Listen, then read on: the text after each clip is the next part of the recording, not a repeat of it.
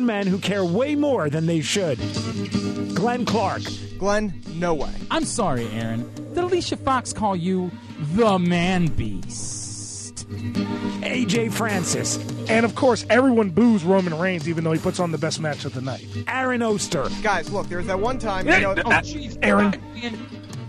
Aaron, you're the worst. You are the worst. This is Jobbing Out.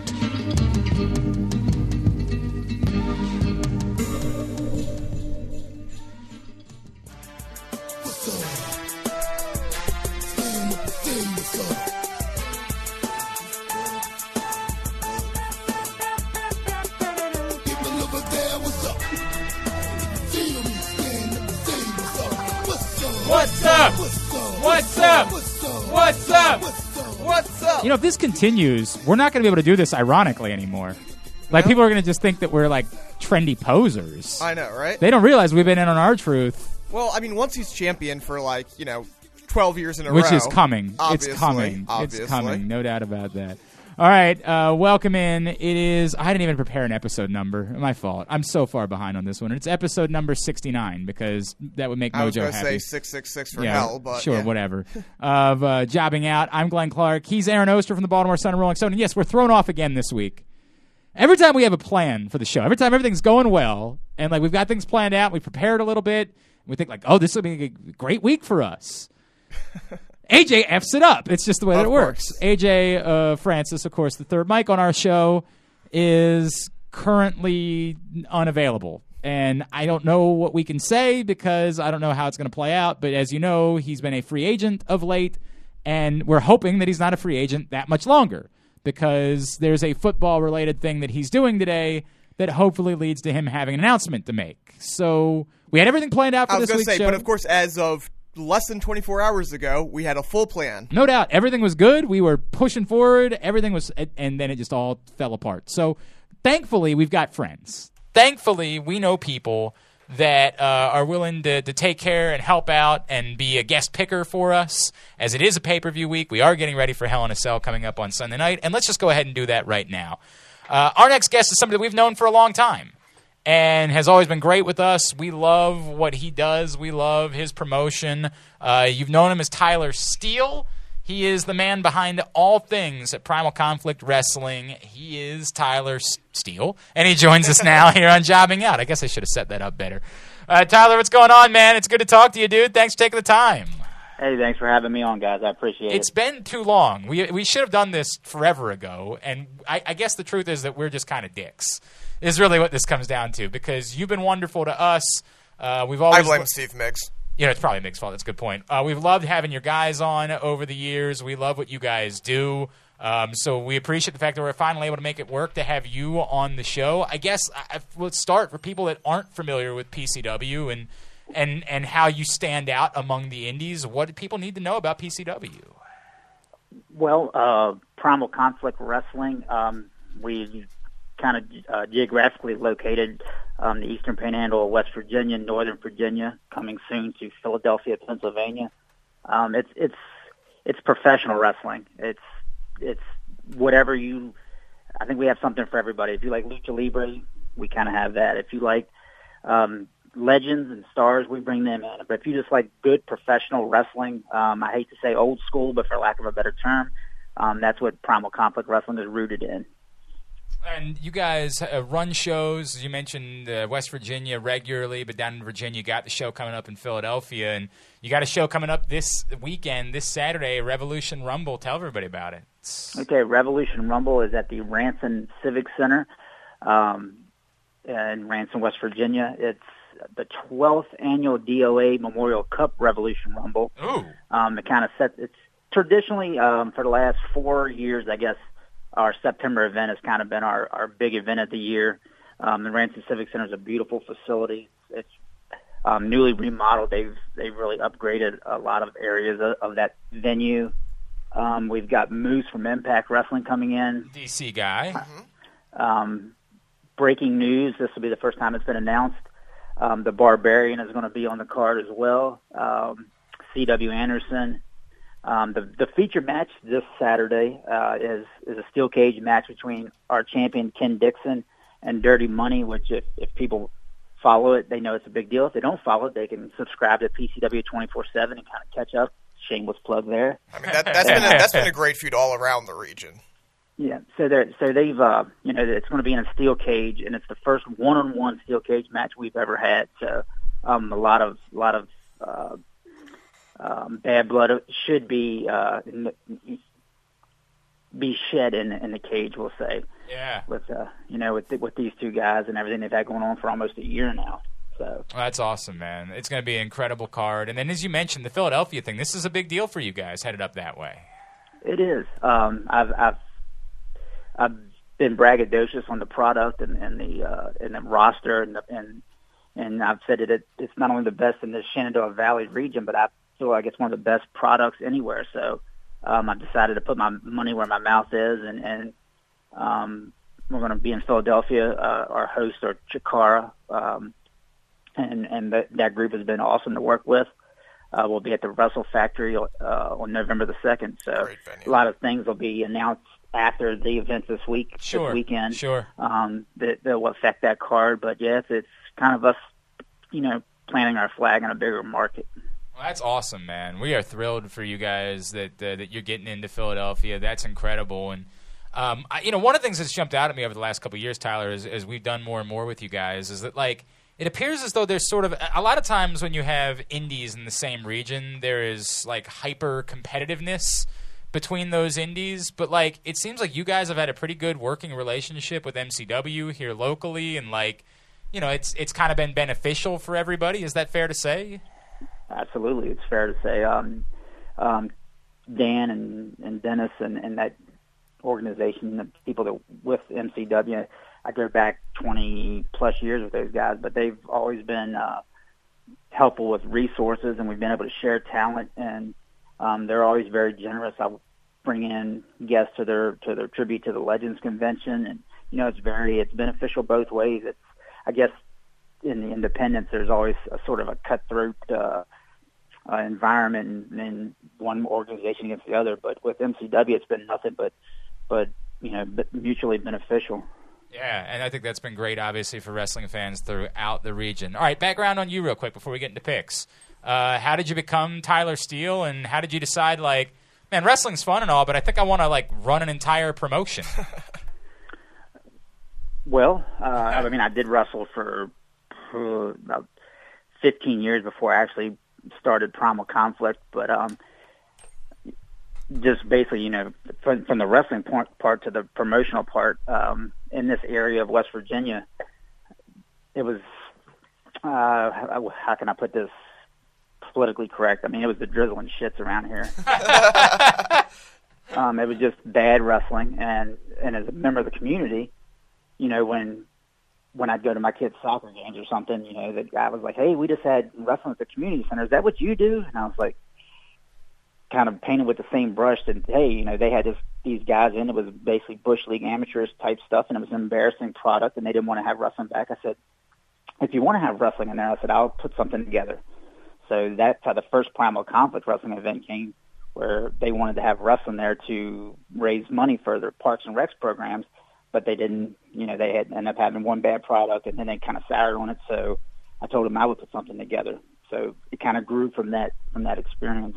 That's awesome, man. And obviously, it's been going from there, and, and the success you guys are having is incredible.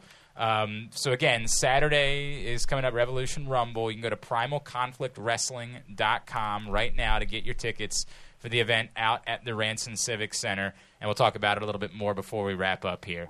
Uh, Tyler, you good to make some picks with us? Yeah. Uh, in the interest of full disclosure, I haven't got to the this week's uh, Raw and SmackDown. You didn't You didn't Everybody- miss anything Yeah, in you- regard. They they promoted Super Showdown more than they promoted Hell in a Cell. And in fairness, we did find out about like you know who's going to compete for the SmackDown tag titles, so you'll find out about that here briefly. Uh, but for the most part, you didn't miss anything. You didn't There, miss. there are anything literally two week. things, and we'll cover them Yeah, both, right. and they're very minor.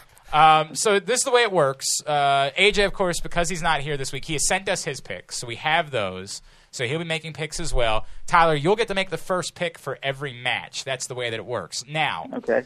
Um, we give do we give Tyler? We give him uh, the, the the the benefit if if he ends up in a tie, Well, he's safe. Here's the thing: we always did that when it was just us. When Yeah, but I think that for Tyler because Okay. he's he's a he's he's a he's a newcomer to the picks. all right, we, we will Tyler, we will give if he ends okay. up if it's a tie between he and and whoever, the loser, he's then safe. then he's safe. It's just the loser that loses. all right, if he, right? uh, but if he's out, if he's if he's the outright loser, he loses. right, Correct. Sounds good.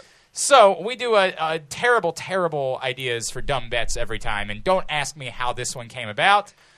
But um, Tyler, of course, goes by Tyler Steele as a wrestler, and for some reason, I don't know. I was thinking about Steele, and I was reminded of that atrocious movie that they made where Shaquille O'Neal played Steele, and that got me to thinking that the loser of this week's picks will have to make a video and share it. Tyler, are you on? Like, are you? Uh, do you do Facebook, Twitter, anything like that? I don't even know if you're on there. Yeah, yeah, I've got Facebook and Twitter. all I can't say I'm I'm terribly active on the Twitter, I, but I, well, somewhere you're gonna have to choose where it ever, ever it is. If you lose, you will have to share a video of you performing a Shaquille O'Neal rap song of your choice. Now, I say of your choice because Lord knows I couldn't name a Shaquille O'Neal rap song. Well, there, there's the But- Kobe "Tell Me How Your Ass Tastes." That wasn't. I don't know if that was a song as much as it was just him sitting up there saying it. But you have to pick a song and you will have to perform it and share the video. And the most embarrassing part will be that you will have now known a Shaquille O'Neal rap song. I think There you is go. the most embarrassing part. Uh, because five minutes ago I was blissfully ignorant to the fact that Shaquille O'Neal had recorded any songs. Oh my god! I think he put out like six albums. Oh, like Oh, I'm yeah. not kidding about that. He. He tried. Come on, he had a he's, run. He's still DJ Diesel. Oh god. All right, so that's what the loser's going to have to do. Aaron, let's set it up. Uh, coming up, Hell in a Cell on Sunday night, uh, seven o'clock on the WWE Network. And if you're still a weirdo, pay per view. Yep. Uh, where is San this? Antonio. San Antonio, Tejas. Which is why it's kind of shocking that they didn't have Shawn Michaels involved when he's, Yeah, you know, yeah, actually weird, involved weird. with WWE. But Weird. whatever. Whatever. I mean, that's kind of the uh, the the moniker of uh, WWE these days: weird and nonsensical. So we're going to start with a tag match. Actually, since you didn't see this week, you wouldn't know about this, but it makes sense as Dolph Ziggler and Drew McIntyre defend their tag titles against Seth Rollins and Dean Ambrose. Oh, okay. Um, I guess that who uh, uh, who are the champions? Dolphin. And Dolph and Drew are the champions Yes. right now. Dolph and Drew are the champions. Okay, I'm gonna actually go with the challengers on this one. I'm gonna go with Seth and Dean. Whoa, going with the Shield. Interesting. I like it. Obviously, a lot of us think that we're getting a Dolph Drew split at some point. Are, are we are we putting AJ? Where? oh, you want to putting- insert AJ? That's fine. Go ahead. Or, I, or Go ahead. actually, No, you no, know what? Okay, Go that's ahead. fine. Go ahead. Insert AJ's. In, insert AJ. AJ for this, he predicts Dolph and Drew, and we'll right. just go rotation like normal. I, I think that's the question: is at what point are Dolph and Drew splitting? And my gut is we're still a little bit of ways away from that. Seth is it still has a belt of his own, right? Like I mean, like have, have we completely forgotten about that? well, that WWE has. Yeah, I mean, like, so I'll say for now it continues to be uh, uh, Dolph and Drew, but I think this continues. I don't think this is the end of this. I agree. I think that probably Seth and Dean, someone, some they drop the titles fairly soon. It won't be crazy long for Dolph and Drew, Right. But I do think that they go past this one again, if for no other reason than the Intercontinental title has to mean something. It was so big two months ago, I and it's you. fallen so far. I hear you. All right, so uh, Tyler, uh, uh, hopefully that's how you lose, and hopefully you have to sing because of or rap because of that. I was going to say, sing is Yeah, all is- right. Well, rap is also a little bit of a push. Go ahead, next one. Uh, next, we have one of two Hell in a Cell matches on the Hell in a Cell card as Jeff Hardy faces Randy Orton. Hmm. I think Randy Orton's probably the best wrestler in the world Wow, Okay. for the last five five years or, or better. Um, and interesting. I think I'm gonna I think I'm gonna go with Randy Orton. huh? Um. Okay. Well, uh, can you just? I mean, that's not exactly a, a popular opinion. You want to elaborate on that one? Ra- why I think Randy Orton's Yeah. the best wrestler in the Yeah. world. Yeah. I know that all the the internet people they go crazy over the Kenny Omegas and and and Okadas and those AJ Styles. I just think Randy Orton is the prototypical wrestler. Um, he makes everything he does look effortless, and um, it's it's it's every little thing that he does well. Um, that just you know, I, my dream match was Randy Orton against Bobby Roode for years when they were on opposite sides of the of the fence, I guess so to speak. And then when they came together, they, we had like one little match right before WrestleMania, and then it just died. But Um, you know, I just think Randy Orton's the absolute best. He's he's consistent. I don't think he has bad matches with anyone, even though they generally don't put him in high profile, um, you know, top of the tier matches anymore. But um, he just he just always delivers. Well, for what it's worth, uh, oh, go ahead with insert AJ's. Oh, we do it where we want to. Okay, I, that's- I didn't know. Did we want to rotate just, it? yeah, just keep going. Always give me his first. Uh, okay, uh, AJ picked Randy Orton. in I this am match. also picking Randy and Orton in I will match. make that a clean sweep. Uh, just There's just nothing more to, to, to get out of the Jeff Hardy thing. if they're going to push Orton as a real strong top heel, like I think they are, then he has to win this. I agree. I agree wholeheartedly. All right, we have the New Day defending their tag titles against Rusev Day. So Day versus Day here, as Rusev and Aiden English beat uh, Uh, the Bar. Yep. on SmackDown. Wow. Hmm. I think that that I will have to go with the New Day. Uh, it- what's what's AJ's pick? I assume he picked the New Day because that's what he does. Yes, AJ picked the New Day, and uh, I believe it's my pick. And, Oh yeah, yeah. Uh. I will plan on. Uh, yeah, no, I'm going to do the same thing. I'm going to pick the New Day, though. You know, it's it's every time we talk about this, like, man, this could be Rusev's time. It's finally his time, and, and it just never is. So I, I feel like I'm. I, I figured that one out, so I'm going with them. But man, it does feel like they finally, at least somewhat, figured this out. They've been, I mean, they did the English thing, you know, go him going away and Mm-hmm. then reuniting. Like they've been setting this up for two months now. I, I love it, and I think that they should go with Rusev Day. Now, why you have the New Day win the titles to just lose them again Right. so quickly? I, I obviously, I guess the easy answer could be because Luke Harper uh, or because Eric Rowan got hurt. You know, in fact, I'm actually okay with that as being the reason why. You know what? I'm going to do it. I'm pulling the trigger. Damn it! I like it. I like it. Give me Rusev Day. It's it's totally their moment. You know what I mean? Like they've needed it for forever, and this is such a smaller way in order to get him a moment. Um, th- it's perfect. It's perfect. Rusev Day, and the New Day can always be the New Day. The New Day doesn't need the belts in order to be the New Day. This is great. Give me Rusev Day, and then I'm going to end up rapping. So I'm an idiot for doing it. But damn it, it's the moment. It's the right time. Go ahead. Uh, all right, we have the SmackDown Women's Title on the line as Charlotte Flair defends against Becky Lynch. I'm going to go with Becky Lynch. I feel like if if Becky doesn't win the uh, title It might burn the arena down. on yeah on that night, I don't think I think they've killed any credibility she has for a long time anyway. So yeah, I'm going to go with Becky. Uh, AJ goes with Charlotte. I'm with you, Tyler. Like it feels like you have to, but in a way, I don't know. It kind of felt to me like you should have the last time and you didn't. So I don't know that they care about that. I think in part, I I, I, I keep coming back to the ability that they have to do Becky versus Charlotte as a co-main event at the women's pay-per-view. And I think the question for me is do they want to have it being now Charlotte chasing Becky? And I think they can get Becky more over as a heel as the champion than they have mm-hmm. been able to do with her challenging. I think it's been impossible to do. I think once she wins the belt and you take away the moment, the moment is now gone. I think you can just have her be a dick and people can remember that they like Charlotte again. I think it, they'd be better off letting Becky win the belt here and creating that and trying to have Charlotte be a face chasing Becky the heel going into Evolution. Will they do it? Eh, they don't do a lot of things the right way. Um, but I'll say they do. I'll say Becky Lynch. Becky Lynch is my pick.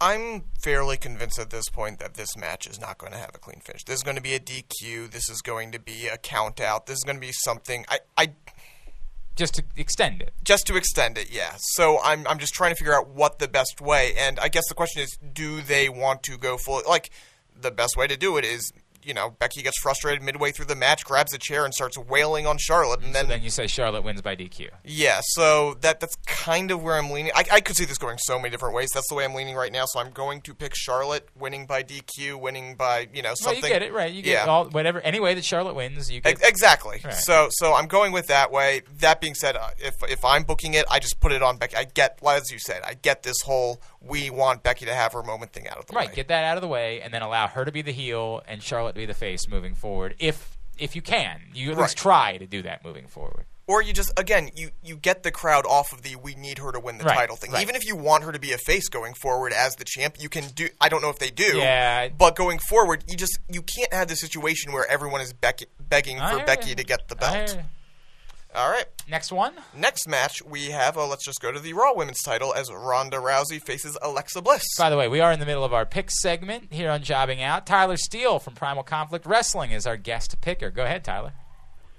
Um, I'm going to go with Ronda Rousey. Um, I think that, if I remember correctly, she just won the belt at SummerSlam. Yeah. Is that correct? Yes. So yeah, I think it's too soon to to do anything else other than have uh, have her continue on that reign. Uh, is it who's? I don't know whose turn it is. Uh, I, th- I think it's me. Uh, yeah, I'm. Well, it's AJ for one. AJ picks uh, Ronda as well, and I'm gonna pick Ronda just because, like, the answer is Ronda. yes, it's Ronda. The answer is Ronda. It's and it's going to be Ronda for some time. yes, I, I don't know when it is that I'd be willing to start considering the possibility of them having Ronda drop the belt. But it's it, not. it any- would it would either be right before the Rumble so she can win the Rumble, or it'll Right. be Mania. Right, Like, other yeah. than that, there are no other I just don't see conceivable situations. Agreed. Agreed. So yeah, so Ron- Ronda's winning this one. Uh, Daniel Bryan and Brie Bella team up against The Miz and Maurice. Well, provided Brie Bella doesn't try to do any uh, dives to Holy Oh. the hell! outside, Oh my I- god. um, I think I'll go with uh, Daniel Bryan and Brie Bella.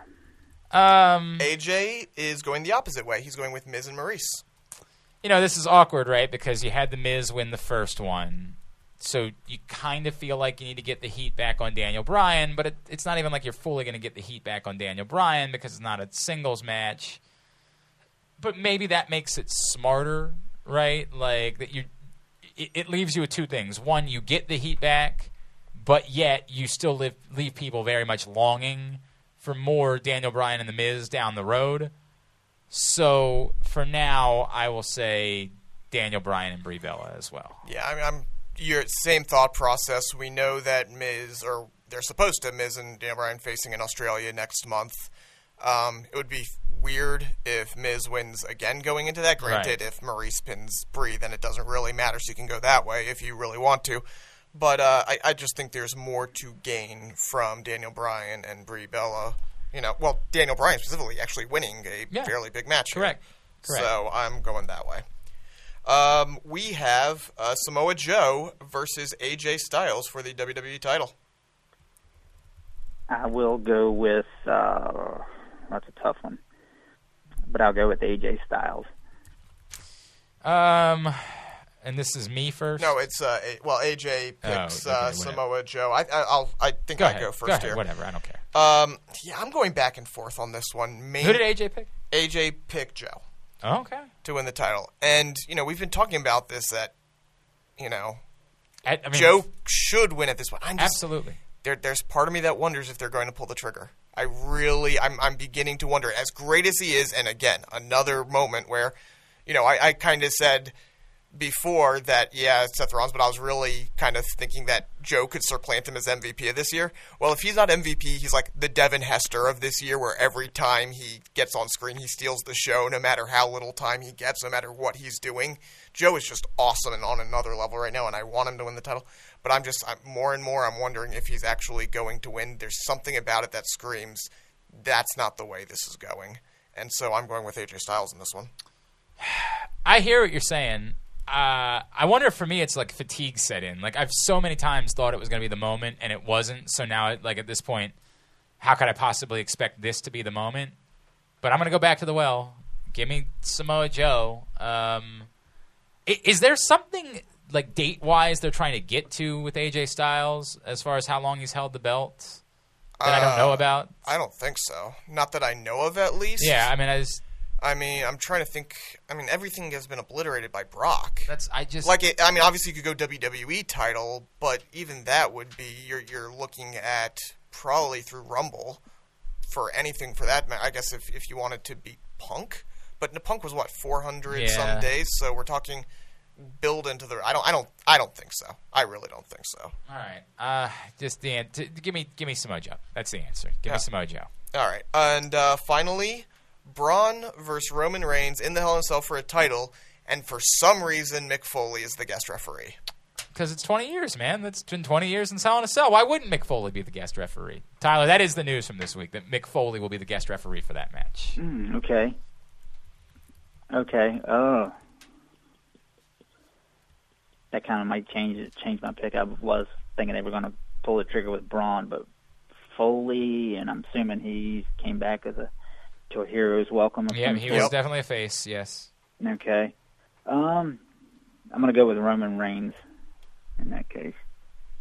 Uh, what's AJ's pick? Uh, AJ's pick is Roman as well. I, look, I don't understand why I think this, but I'm in agreement. I you just gave Roman the belt. The thing with Braun is weird. Like it's just it's weird where like he is clearly a heel at this point, but like nobody really wants him to be a heel. Like it, it, the whole thing. I'm gonna just go with Roman. Yeah, I mean, the only everything that was set up was to make Roman look like a strong face champion. Everything they've done. If they put the belt on Braun now, it doesn't make any Yeah. sense. Like, there's no reason to turn Braun heel if you're going to give him the belt like this. No, I'm with you. Um, so it's stupid. It's it's pretty horrendous in my mind because you know you had such a hot thing in Braun. But yeah, I I don't see how Roman doesn't go over at this point. And I and I'm hoping that Mick is there so it makes it you know he screws over Braun Oh, somehow. be so much better. like because if if it's just Roman beating Braun fairly cleanly, Yeah. then uh, Yeah, it would be- yes, yep. So I'm hoping that's the case and that's the reason. But yes, I'm I'm going with Roman, and it's the wrong thing to do. I, that's where I'm at as well.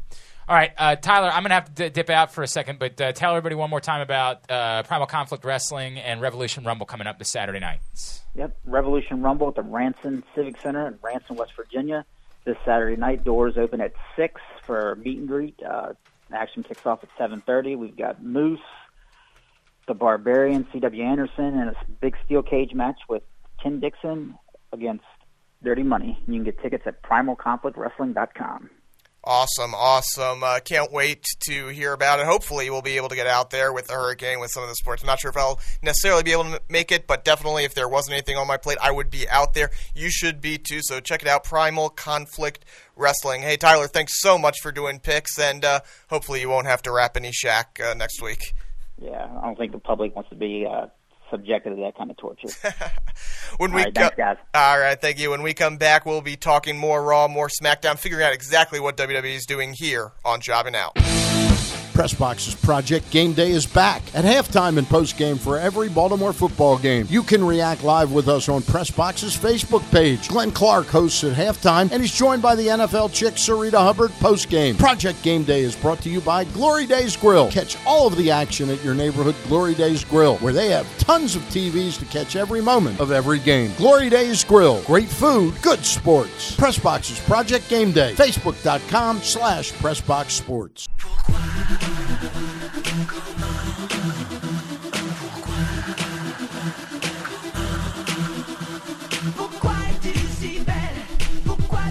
Back in here, segment number two of Jobbing Out. Glenn Clark, Aaron Oster. Unfortunately, no main event. Vent, vent, vent, vent, vent, vent, vent, vent. But such is life, and uh, he will be back with us as soon as he gets his football life figured out. Seriously, we didn't we- like. We, we can uh, pull back the curtain a little bit more. We had everything. We had everything. We are all going to be in studio together this week for the first time, and probably the only time, like in years. I was gonna say since at least March. Oh, I can't. I can't remember doing it in March. I mean, I believe you, but I Well, can't. I, I, th- I think we were down in Rockville at that point. okay, all right. Yeah. Um, but uh, you know that's the way it is. AJ got a phone call. He had to go somewhere, and obviously we support him, and we just hope it turns out well. Um, I was hoping that we'd like get the news while we were recording the show, so we could That'd pass it along. But unfortunately, that's not the case. Um, and and also we hope that way so we can get back to a regular schedule of like knowing. So we don't have to deal with this every week. We're like every week he's like, eh, phone call can come at any point. I got to go. It's just the way it is. We had a guest lined up that we'll probably have to push back um, because it was an AJ booking. AJ doesn't book a lot. You know, somebody brought up uh, like two weeks ago we had a show where w- all three of us booked a guest. Yeah. Like that's definitely never happened. Before. Definitely not. We've never had three guests on one show, and it's part of the reason. The week that we had Frank the Clown, Jacob Casper, and um, uh, Timmy Baltimore, Correct. we all three, because I pointed out that you had booked the Duke guy. Right. AJ booked Frank because they've been hanging out together, and I booked Timmy Baltimore. and it, this had never occurred before that all three of us had each booked a guest for a show. So um, that was fun. That was fun. Speaking of guests, um, C.W. Anderson, you just heard uh, Tyler Steele talking about him in the first segment. The Barbarian, a former ECW uh, performer, will be joining us in segment number three. No, C.W. Anderson is joining. Right, I said a former ECW performer, C.W. Anderson. You said the Barbarian. what did I say? Did You I said, really? You said the Barbarian. Unless I, I'm just completely No, misheard you might. I might have. I don't know. I, my words might have run together there. Damn it! That'll probably be Botch. botch. Son of a bitch. All right. Well, we'll talk to C.W. Anderson anyway. Uh, a former ECW. I was right about that part. You were, A former you were. ECW star. We'll talk to C.W. Anderson a little bit later on in the show. I guess because he said the he barbarian. said the Barbarian. Well, I mean, that's cool. I Yeah, hadn't heard yeah, from him in a while. No, I, I did not know he was still alive, frankly. um, but yeah, we'll talk to C.W. Anderson a little bit later on in this program. Now, oh, and we're also going to talk about your trip out to Seattle. That's so everybody right. that uh, right. that you bumped, bumped into, you went Lot- out to Defy. Absolutely. We'll talk Had about so that much fun. We'll definitely later talk on about as more. Now, as far as what else mattered from this week, I guess this would be the part of the show where AJ would ask, guys, what was the best match on Raw? And I would say, Lord, I don't know because I don't remember there being a good match on Raw. But that's not true. I actually thought the tag match was pretty good, um, despite the fact that we all knew what was happening. Right. That that was just their way of burning off the B team having a, a rematch clause, so they had to get that burned through. But as far as a match was concerned, I thought that was a very good match. Um, and as much people make fun of the B team, like, dude, the B team has been pretty damn credible. Like, I don't know why it is that we're so afraid of the B team. I get it that like I mean, they're not they're not ring technicians, but they don't need to be. They're entertaining workers. But what I, they are. I don't think that they're bad. No, they're I don't de- think. right. I think they're at least just fine. If not, I think their matches have actually been very solid. yes. Um, so I, I, I get that like, whatever. I, I'm, I don't think they should beat Dolphin Drew because that's Dolphin Drew that we're talking about. But I, I think it was just so quick to make fun of the B team or anybody that does anything comedy related and forget the fact that like these guys can also wrestle. Right. They're also capable of it. right. But they're a comedy team, and That's fine. I'm not arguing that. They can still wrestle and they can still be credible and they can still be involved. And there's nothing Correct. wrong with having comedic performers who also do actual things in the. The notion that you have Like to be our one, truth. Yeah, th- well, uh, that's a good point. The notion, the problem is, a lot of people have painted him into the corner of he's only allowed to be a, a comedy act. well, It's- that's because for the most part, WWE has. and that's it. fine. Right. But it, the notion that you have to be one or the other is bullshit to me, man. Oh, like, sure. You can actually be Look, funny. The and- New Day is a comedy act that can wrestle. in a way, that's a great point. They, but they they haven't completely let them go into that Right. box yet. While with the B team, you know, completely goofy with the theme and everything. Uh, anyway, um, That's probably would be my vote as well. Though Finn and Elias was Was good. dec- was solid as well. Was But I, good. I have no problem with uh, that. Would be the second straight week for those four, right? B team, I Dolphin, guess Drew. that's true. Yeah. Yeah. All right. Done. Done. Done. That's Done winner. and done. Uh, AJ, update the standings. He'll never find this out because he'll never listen to the show. Of course not. Um, so there's that. Now, I guess let's touch on whatever other topics. I want to save Mick and, and Shawn Michaels and all that stuff for a second. So touch on whatever whatever other topics from the two shows that you want to touch on. I like. Is it? We played Maryse's theme coming back in. Was that kind of bogus? It, I mean, it was a cla- you know what it was? It was a classic Attitude Era, era go home match segment. Like that's what it was. Um, I guess. Yeah, like that was true. that was the moment they wanted to go home with. I have no problem. Are you saying it was a bullshit to put that in the main event? It did not it, for a non-finish. Like, but that's what it should, kind of should have been going into the pay per view. Like, it should have been a non finish. You don't think they should have built one of them? No, I don't. I don't think so. I don't think you I- need to. I don't think that. I don't think it's better to do that. I I think WWE's fallen into that hole too much, where they do a result and they're like, okay, we're going to do that to build one so the other can win. And just don't I, have I, them no, have I an encounter. If it was a singles match, I'd agree with you. But the fact that it's going to be a tag match at Right. the pay per view, I think that you can. First of all, there is something to be said for when was the last time Maryse won a match? uh, a singles match, it had been 2010 or whatever. Right. Like, yeah. couldn't you have gotten some value out of building Maryse that doesn't hurt anybody in that Right. process? Um, and on the flip side, it's also been a pretty long time since Brie Bella's won a match. Correct. And I think when you're trying to put these two over as credible performers in a major match on your pay per view, it might not have helped to show a little bit more credibility for them. And or at least give them more time to work the two of them before you decided to go that route. Like if ultimately you don't end up having a finish, but the two of them went at it for a while and looked credible and looked like they were having a good match, wouldn't that have helped in selling those two? Right now, it just sort of feels like these two are along for the ride, and I think that's unfair. I, I think it's unfair, but the question is, are they any more than along for the ride? Like, But they shouldn't be. Then you shouldn't be doing it this well, way. and that's the question. Should should you be doing it if that's the case? But right now, like, I, I think there's the you know, it's, it would be a valid question. Could they have done a 10 minute match like fairly normal? Why not? I, I, because Maryse hasn't wrestled in how long? I mean, I understand, but you think she hasn't been working out? You think she hasn't been busting her ass to try to do that? Like, I, I, If- I, if thi- she- I think she probably could, but I, I think I it's a fair question to ask. Fine, but my argument would be if she can't, then she shouldn't be in a major match on your pay per view. well, that I agree with. if she can't put together a 10 minute match on SmackDown, then she shouldn't be in a major elevated spot on your pay per view. Then you're just doing it for the sake of doing it, and that's a mistake. I'm never in favor of just doing it for the sake of doing it. And this is when somebody who really pays attention goes back and finds a clip of me saying, well, just do it for the sake of doing it. right, exactly. Um, but overall, I'm not in favor of those types of things. Um, so I, I would say that that to me was it, it did jump out as like you had a real opportunity here with two performers that have been extreme part timers of late that are now being thrust into a big time the biggest feud that you've had on that company or on that brand side for years. This has been your Biggest blood. feud. I, I in WWE, you could make the case. You could make the argument, sure. Yeah. You know, you could absolutely make that argument. And you're thrusting them into it. It would have been nice for them to show some chops I would have as liked you're thrusting them into it. I, I, I don't know if I would have done that, Matt. I would have had Maryse go over somebody. Like if, if you wanted to have her go over, maybe go over someone else. You throw in. I, I guess the problem is you don't want to make anyone necessarily look uncredible. You know, uh, less than credible. But like, yeah, I, I would have had Maryse win a match before. Okay, Yeah, uh, having. Maryse win, I think would have been a good thing. But I would just say that at least if those two work, Right. at least if those two go at it for a little bit longer than what you gave them. Um, and I know that you tweeted about the fact that once you know you came back from break, you're like, "Wow, you're going to give them that much time?" Well, no, Obviously, they they didn't because the Right, they- both entrances were long. Yeah, Right.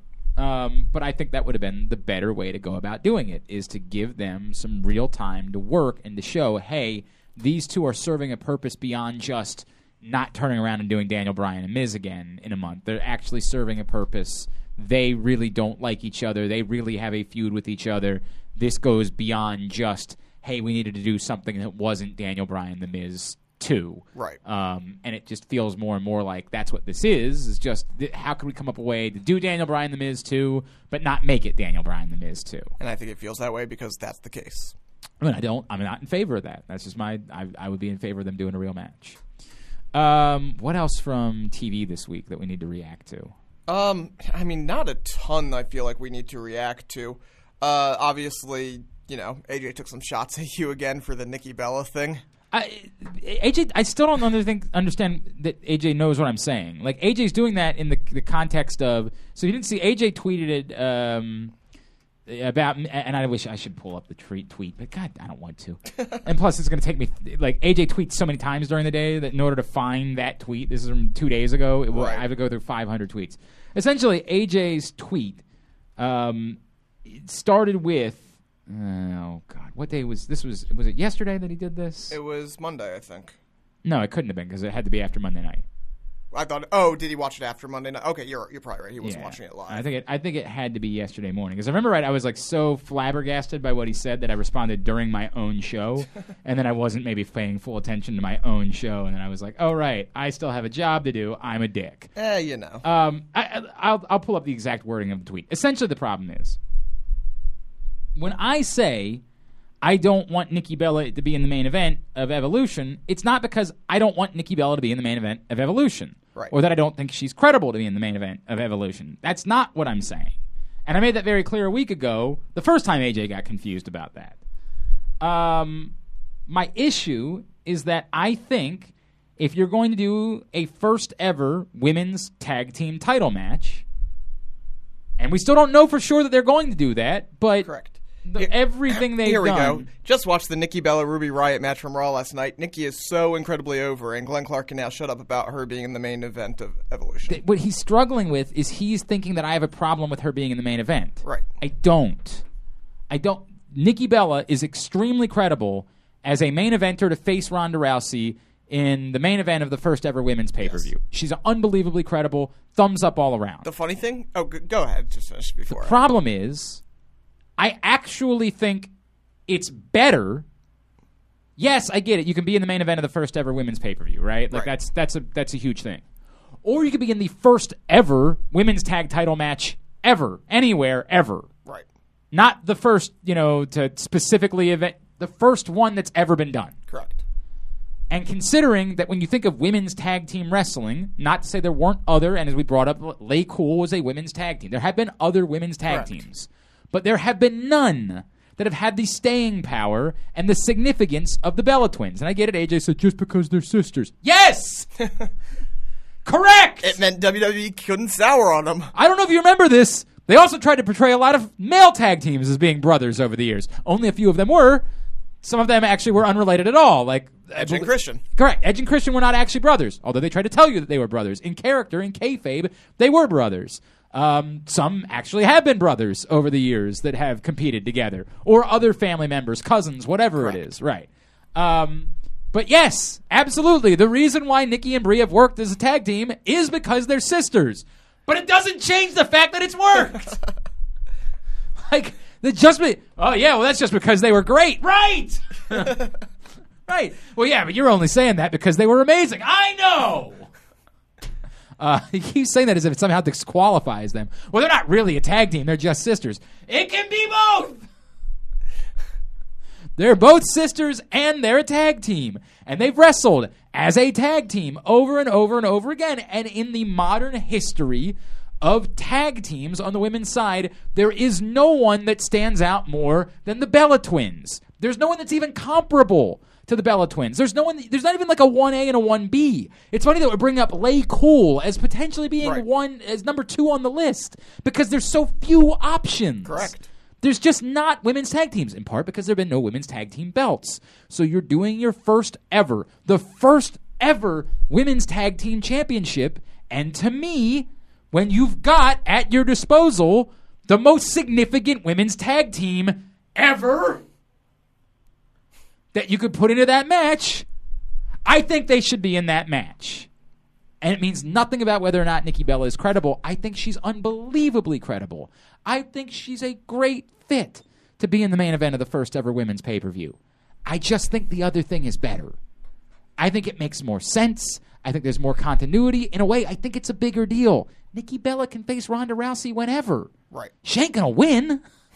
Right. So, like, what what are we doing here? See, to me, and I'm I'm going to leave myself open here. I I think that there is a reason to, at least in my mind, not necessarily a reason to complain about Ronda Nikki, but if I had it my way, if I was booking it, the two title matches would involve current superstars to kind of highlight, you know, this is where we are at right now. Like every other match can be. Well, I the- told I, like I, I part of my qualification for Nikki being in the main event is that she's got to be around for a while. Like this, which I just don't believe is going I don't happen. I don't understand that either. I don't know why she wouldn't be around. Like, do you think she's going to be? She's going to be in a match with TLC? Do you think so? I don't know if she'll be in a match at every pay per view, but also Well, but that's a- the thing. I a- want- a lot of the women aren't in matches at every pay per view. That's true, but I, I mean, like constantly. What I'm saying is, I think that she will be around through WrestleMania.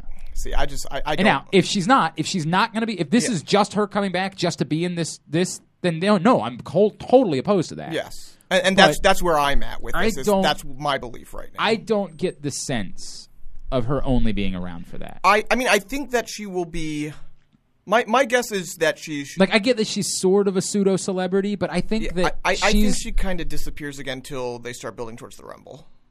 I mean, maybe, maybe. Like, but- I, I, I don't think she's around for Hell in or to, for, um, well, perhaps not just because they don't have a purpose for her, but right. I don't think that she's gone. I don't. I guess what I would say is I think we're going to see more of Nikki Bella in in the next. And I'm a little, I'm a Six little more okay with it, but I would have rather her had been around around before that to get this match? Well, I mean, you know, it's not like she's not been around for a couple. At that point, it'll be what two, three months that she's been. I mean, she showed up for first time at SummerSlam, I right? guess it was SummerSlam was the first time. So I mean, that's months? still two months, but Yeah. yes, you know.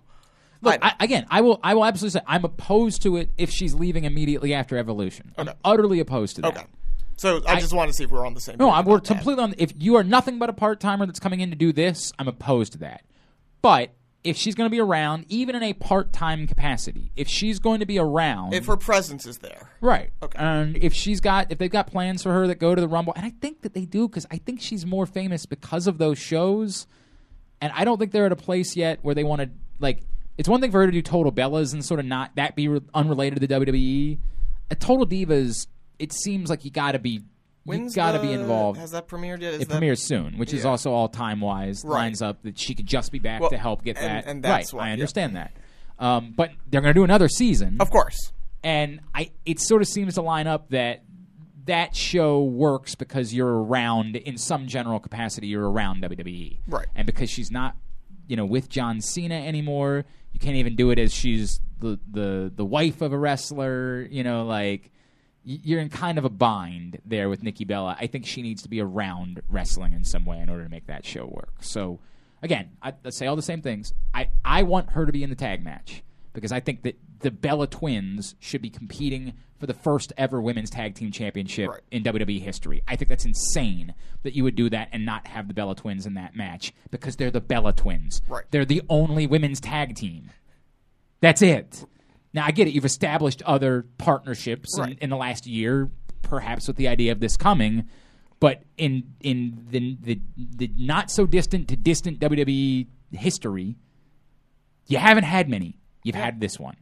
They should be in that match. That's my argument. Yep. And it has nothing to do with Nikki Bella and, and her. She totally credible. Right. Totally credible to face Ronda Rousey in the Correct. And that's what I think AJ is getting hung up on. Is like I, I can say that I think this is better while still respecting Nikki Bella and still thinking that she could put on a great It's match. it's you think it could elevate the tag?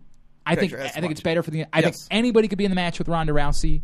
I think there's five options of people because none of them are winning. Here's, right? And and Like, here's this is here's the if this is about like selling tickets, I'd rather have that star power on another match because Nikki versus Ronda is. I, I don't. it's- I, I think it's a big match, but I don't think it's a match that because nobody sells. thinks she can win. Like, this is the problem. Like Yeah. this is the issue that you have. If I thought that there was any chance of Nikki Bella winning that match, I might feel differently about it. But I I feel no different than Nikki Bella Ronda because I feel like she's just a placeholder. She's just the person that's getting that spot, and that's probably the reason why they're doing it is because she's famous or famous-ish, and so she's getting that spot. But to me, that's no real difference than it being Ronda Rousey Nia Jax. It's Correct. just the Ronda Rousey match is the main Ronda event. is selling the match. Right, correct. Yeah. So for me, bring the Bella Twins over to fight for the first ever because that's that sells. The Bella Twins versus Sasha and Bayley. That's money to me. That- that's a that- money That's your match. third co-main event. right. If we're Whereas- assuming that Charlotte Becky's sure. the other one. Yeah. Whereas Sasha and Bayley versus the Riot Squad, that's not a money match to me. Sasha and Bayley versus Asuka and Na- and Naomi. Interesting, Yeah, but not money. not right. Yes. Like it's it's sort of You're not kinda- putting that on the poster. I think Naomi versus Asuka is a better match, right? Like I don't know how much time you have in order to make that happen. I mean, you got But- six weeks or whatever. Right. but- I think that alone, that smells like, oh, that's fresh. That's different. That's something we haven't seen yet. oh, look, it's Asuka. Thank God we're getting Asuka back on our screen. Right. Right. Correct. So I'd be more in favor of that. But that's my issue. And AJ's not here to defend himself. So I, I basically just pummeled him for him. You know, like, you're just an idiot. You know what I mean? And this is what happens when you go try to, you know, get jobs. Is uh, you don't get to defend yourself. You get to get beat up on your own show. That's the way that that works. Speaking of tag teams, I mean, outside of obviously we have the mixed match challenge coming up, so that's part of the reason. They seem to be featured a lot more. Not necessarily. I mean, we're seeing mi- more mixed match Mm-hmm. ch- uh, tag matches, but also just the pairings. Like, I wonder if there's something because obviously not all of these teams are on Of course, the they should do a mixed match or a mixed tag belt. Of course, they should. Like, like I, I wonder if they're. You know, it does seem like you know every week we're getting a mi- But one or two. I guess my point would be, why wouldn't you have done that at the end of season one of the mixed match challenge? Well, I don't even know if it's a belt as much as just we want this to be a constant presence on our screen.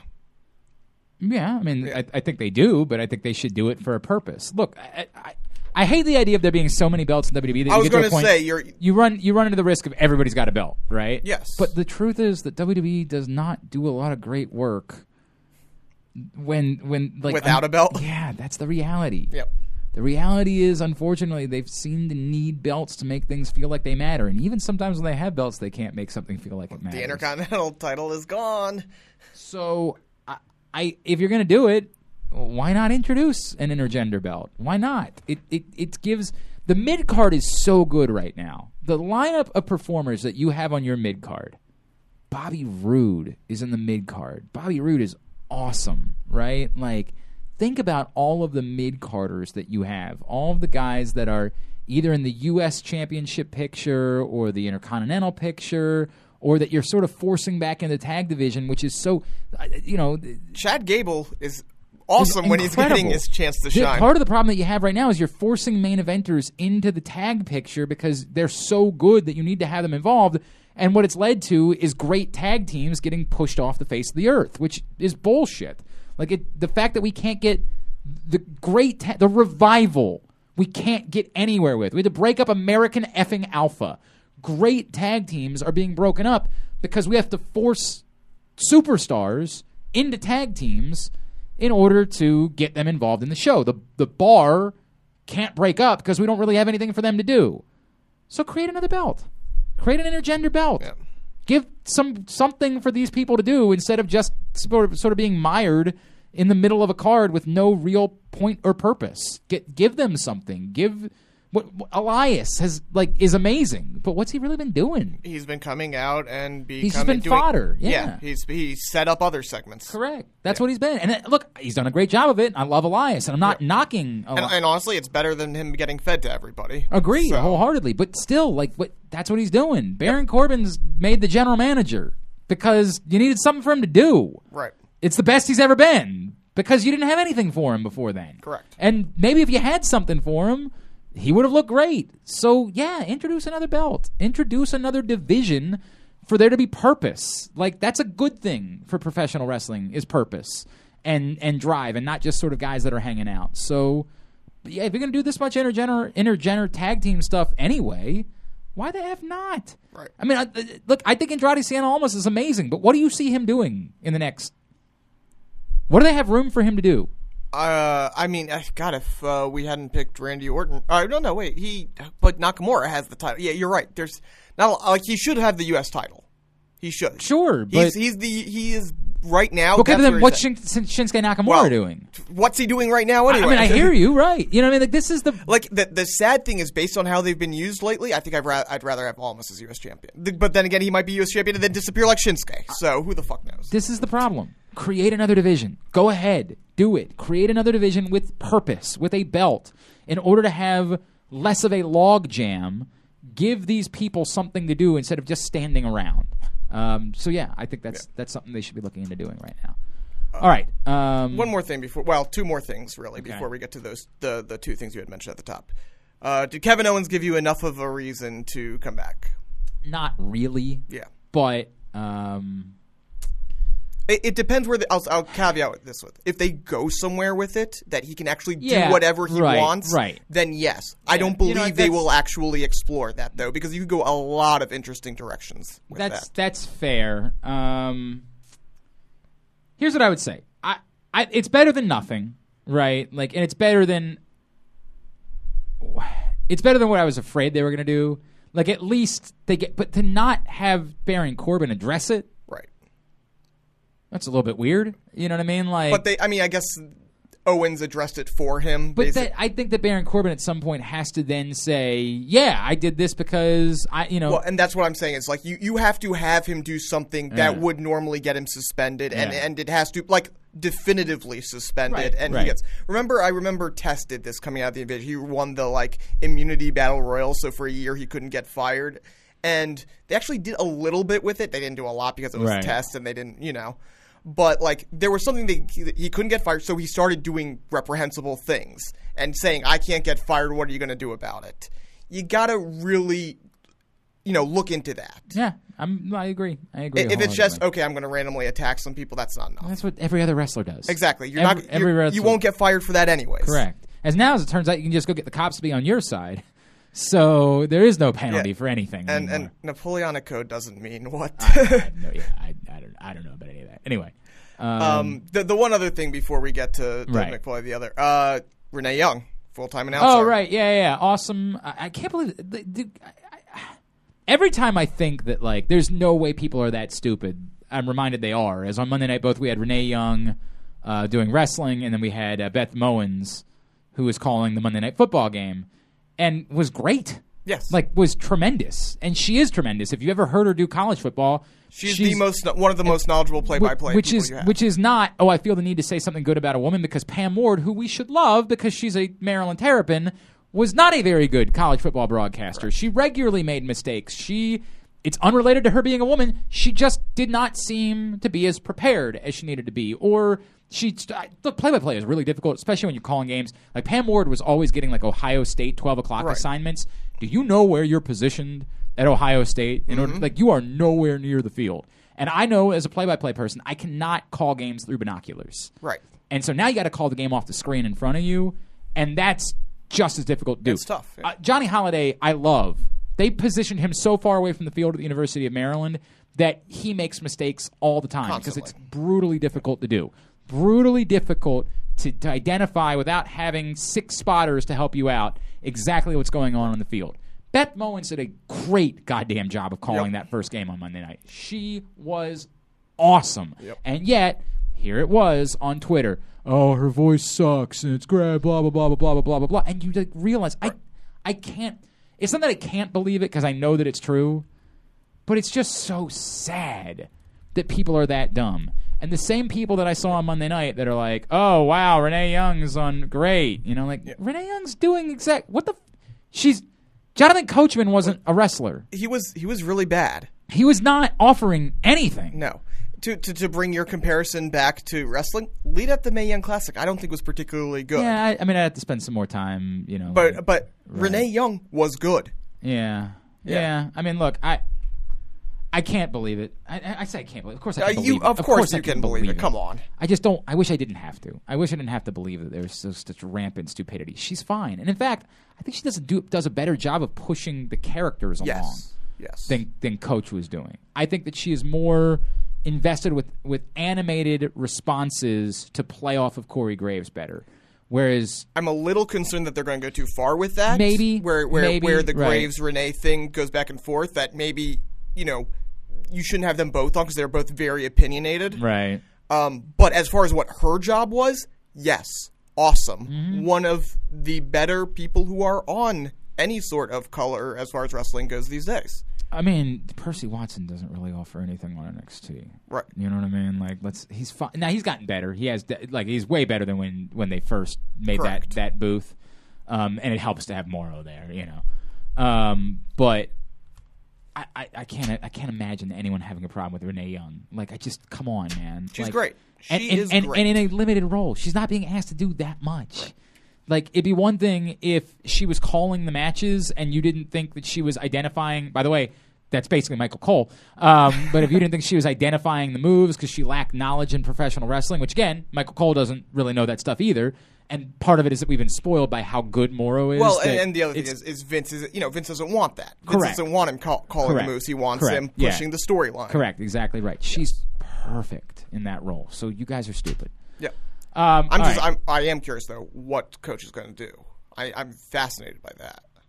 we, we, I mean, what do you mean? I, he's still around the company. Well, they they said they're going to have him do host the uh, pay per view. Is that? but okay, I was just wondering if that was panels. it or if they were yeah, going like they're to. basically going to okay. essentially flip flop roles, right? well, but she was also doing backstage. You know. yeah, I don't think I, I I think the part of the problem is they saw that he that being around every week was difficult. He's still doing the stuff for the Golf Channel, but now they I would put- I would consider him putting in that backstage interview role though. I think that's beneath him. I got to be honest with you. But think but I don't think it has him. to be. Like it wasn't beneath it for Mean Gene to be back there. Well, you know. But, but that was sort of who Mean Gene was. But I, I'm saying Coach can be that. I, I- but I think that requires you to be able to be around the company at all times and to be very involved with storylines and things along those lines. I think that showing up for pay per views and when something matters, him being involved, and I think maybe Right. giving him a show on the network, that type of thing. I think that's more up his alley. Is, Probably. is something a little bit more special. Maybe you finally do that Sports Center show on the net type show I on the network and have him host it. I'm not opposed to that. I think that's a great idea. Yep. fact. All right. Um, the Mick Foley thing. Let's just knock this out. I have no beef with it. I have none. I think it's fact fine. Um, why they felt it was necessary, I don't know. It- again, could it be that they needed to figure out a way? How do we make Braun Strowman lose but not lose his heat? Right. well, here's a way that we can go about doing it that you know he can attack Mick and then Mick can defend himself with the mandible claw. Um, there's been some reports from uh, Dave Meltzer this week that Mick is not allowed to do anything. I was gonna say I, Mick can't bump, right. so it, it would Um, have to be like he just intimidates him. Like he can't obviously destroy Mick. No, but I mean, like, could he shove him up against the you know?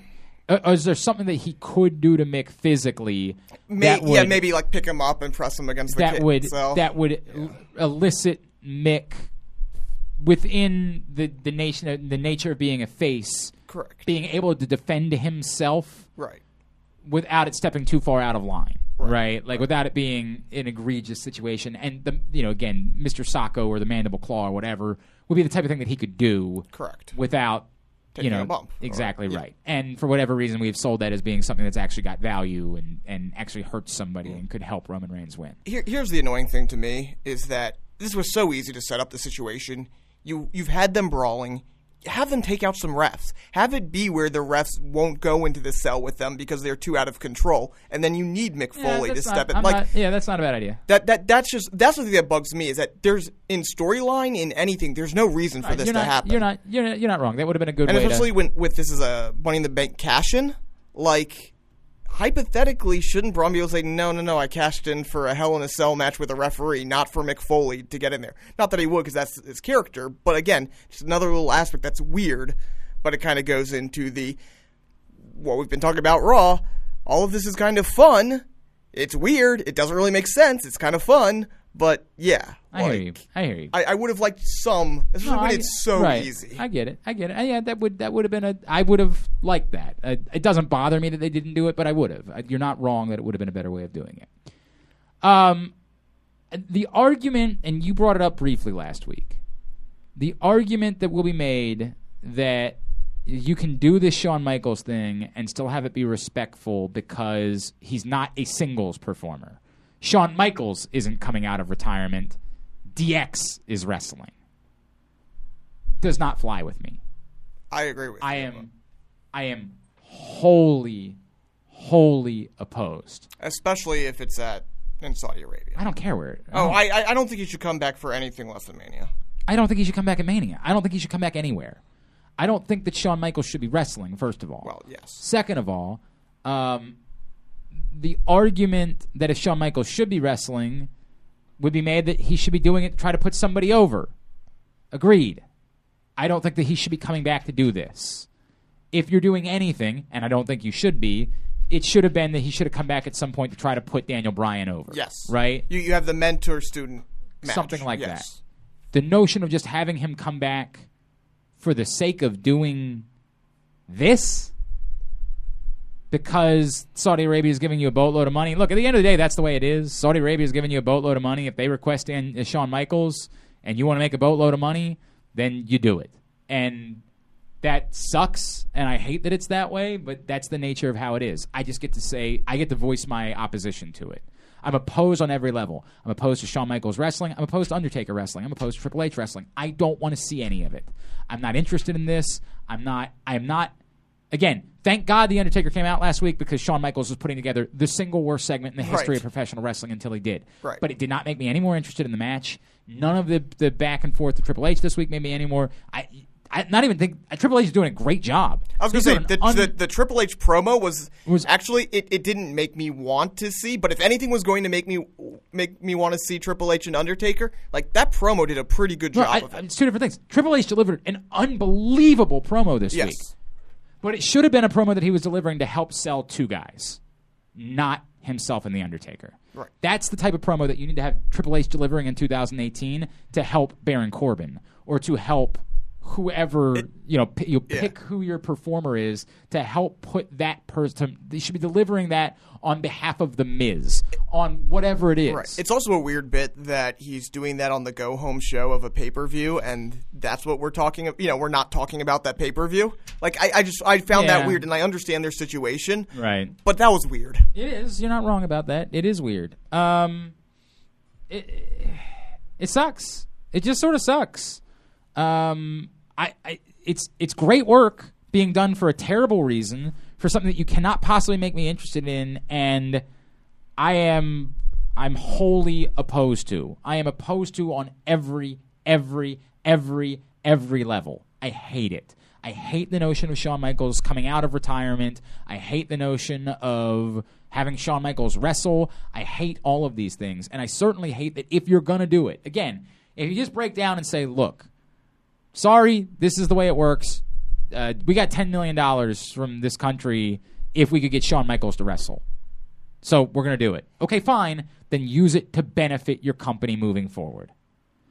Get something out of it that helps you moving forward. There is nothing helpful about a single one-off match. I, who would it would be Undertaker and who? Probably Kane. You do DX versus Brothers of Destruction. I mean. I, I get that, but like Kane does kind of have a job at the moment. I'm not really sure. Yeah, he probably could. fl- Yeah, I mean, you're the one who's saying he could fly out to Raw. I, I, I understand. Raw it's- is a it's- bit a bit different than flying to Saudi Arabia and helping to sell a, a match for a few weeks. Right. Like as I said, I had no problem with him showing up at Raw every now and then, but to be involved in what they're clear, if you think they've been pushing this, they're sure as hell going to be pushing that. Right. Like, is is the mayor going to? First of all, how do you not hammer a guy that's going to support Saudi Arabia? Well, that you're a that conservative. okay. You're a conservative politician, Yeah. and you're going over to support Saudi Man, Arabia. that's probably true. So I, I mean, there's no one else you could That's what I'm- reasonably team in with. And, I mean, I mean, the Big Show, the, right? The Like- question would be, do they? Tr- no, I mean, there's we're working on the assumption that Shawn Michaels is not going to be working except in a tag team. Otherwise, I'd say I guess a triple threat match could potentially make sense. Yeah, but But that's the word has been it's going to be a tag team. and and if it and here's the thing, if Shawn Michaels can wrestle, even you know in a yeah, there's match at all, a, there's a limit to that. Yes, like. Why then? Why aren't we doing the, the Daniel Bryan? Why aren't we doing the that's AJ the, that's Styles? the that's the point to me is that if you're going if the if if that's if at the end of the day the money is just the end all be all we guys you can be as mad at us as you want to be we're getting 10 million bucks to do this we're doing it that's the way it is that's who they want we can get the money he's willing to do it for the money because Shawn Michaels also isn't stupid he said oh you mean to tell me that for a I, I can I can sell myself out for a million and a half dollars that's really weird I love a million and a half dollars Right. by all means I'm not mad at somebody who sells out. I'm not because I would give anything to have the ability to do it.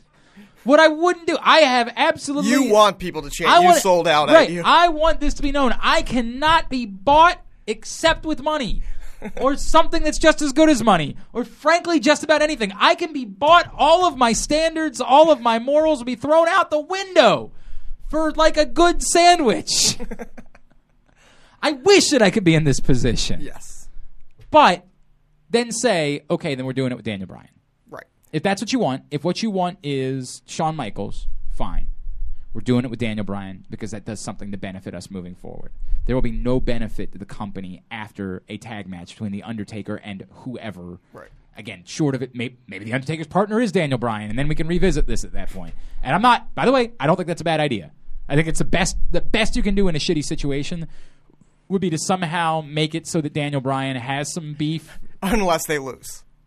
Yes, that would be dreadful, but I don't see that happening either. You, uh, I mean, what? I don't think Shawn cares if he wins or loses, but yeah. Considering the payday that he's going to be getting Right. this whole thing. Here, here's the funny thing, and I think part of it, it, it might just be that they're waiting to get through Australia. Yeah. They still haven't announced that that's going to be on the network. Uh, the next Saudi Arabia thing. Yeah. yeah, I think they probably wait. I, I, well. I, I think that's probably the case. But again, you know, a few weeks ago we went back and forth on the Saudi Arabia thing and whether, you know, what's your WWE. Right. I do wonder if, if They're trying a- to not bring attention to it. It- How do well- you not bring attention to it if Shawn Michaels? Well, and, and that's the thing. right, dude. Like, you know, it, it's a weird bit, Yeah, but there, gonna- there's a gonna- lot of weirdness around that whole thing. the whole thing is really, really weird. Yeah. Yo, it's very, very weird. Like, if, if I'm them and I can somehow get out of put showing it on the air with while still getting the payday, I, I don't do it. I know, but now you're gonna you're really gonna push. You've been you've laid the groundwork on your programming for Shawn Michaels, But- and now you're saying, and by the way, sorry, you can't see you it. can't see it. I know we've been spending a lot of time working on it, but nobody's ever gonna see it. Sorry, bye bye, bye bye now. Like, come on, man, you can't do that. Can't do that. All right, um, just don't do it. But they're going to, obviously. They're going to. they're going to. I don't know why I'm still even worked up about it. We come back in. C.W. Anderson will join us as he's headed to Primal Conflict Wrestling this weekend. We'll talk to him about the uh, glory days of ECW and and whatever the hell else we're going to talk to him about. We'll do it next. Uh, I'm Glenn. He's Aaron. No AJ. This is Jobbing Out. Score big at the Green Turtle with our legendary crab dip, juicy burgers, or any of our delicious boardwalk iced teas and lemonades. Bring the whole team and celebrate your latest win in our rent free party room. Need to raise money for your sports league or team? Our Funds for Friends program has raised over $1 million for local sports organizations. Everyone is a winner at the Turtle. Visit thegreenturtle.com to find your local turtle.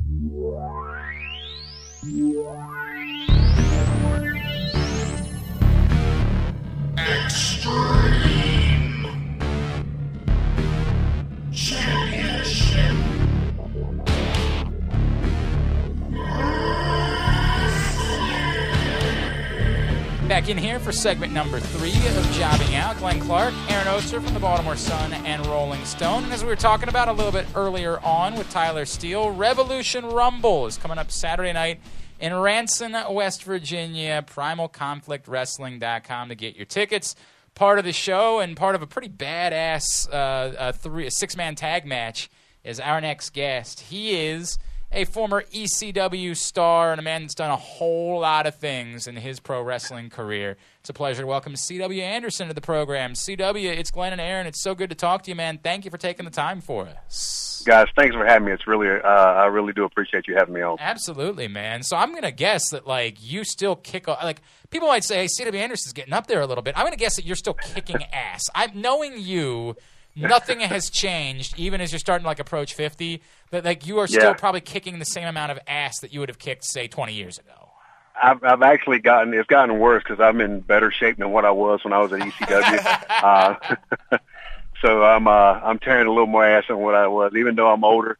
Um, I had a guy the other day say, there's no way you're 47 years old. He said, I would have pegged you for like 35, 36. Wow. Um, wow. And I said, well, I, I said, obviously you don't, you don't really know because I am 47, but my body feels like it's 68.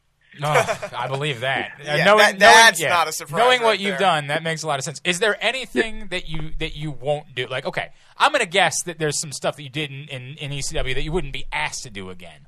But is there anything that Uh, you would say there's there's no way I'll ever do this again now at, at this point in my career? Oh, absolutely. I can give you the number one thing. If they brought back the power plant tryout that I went through, those three days I held at Sergeant Buddy Lee Parker um, ran, that all the news channels did story on way back when.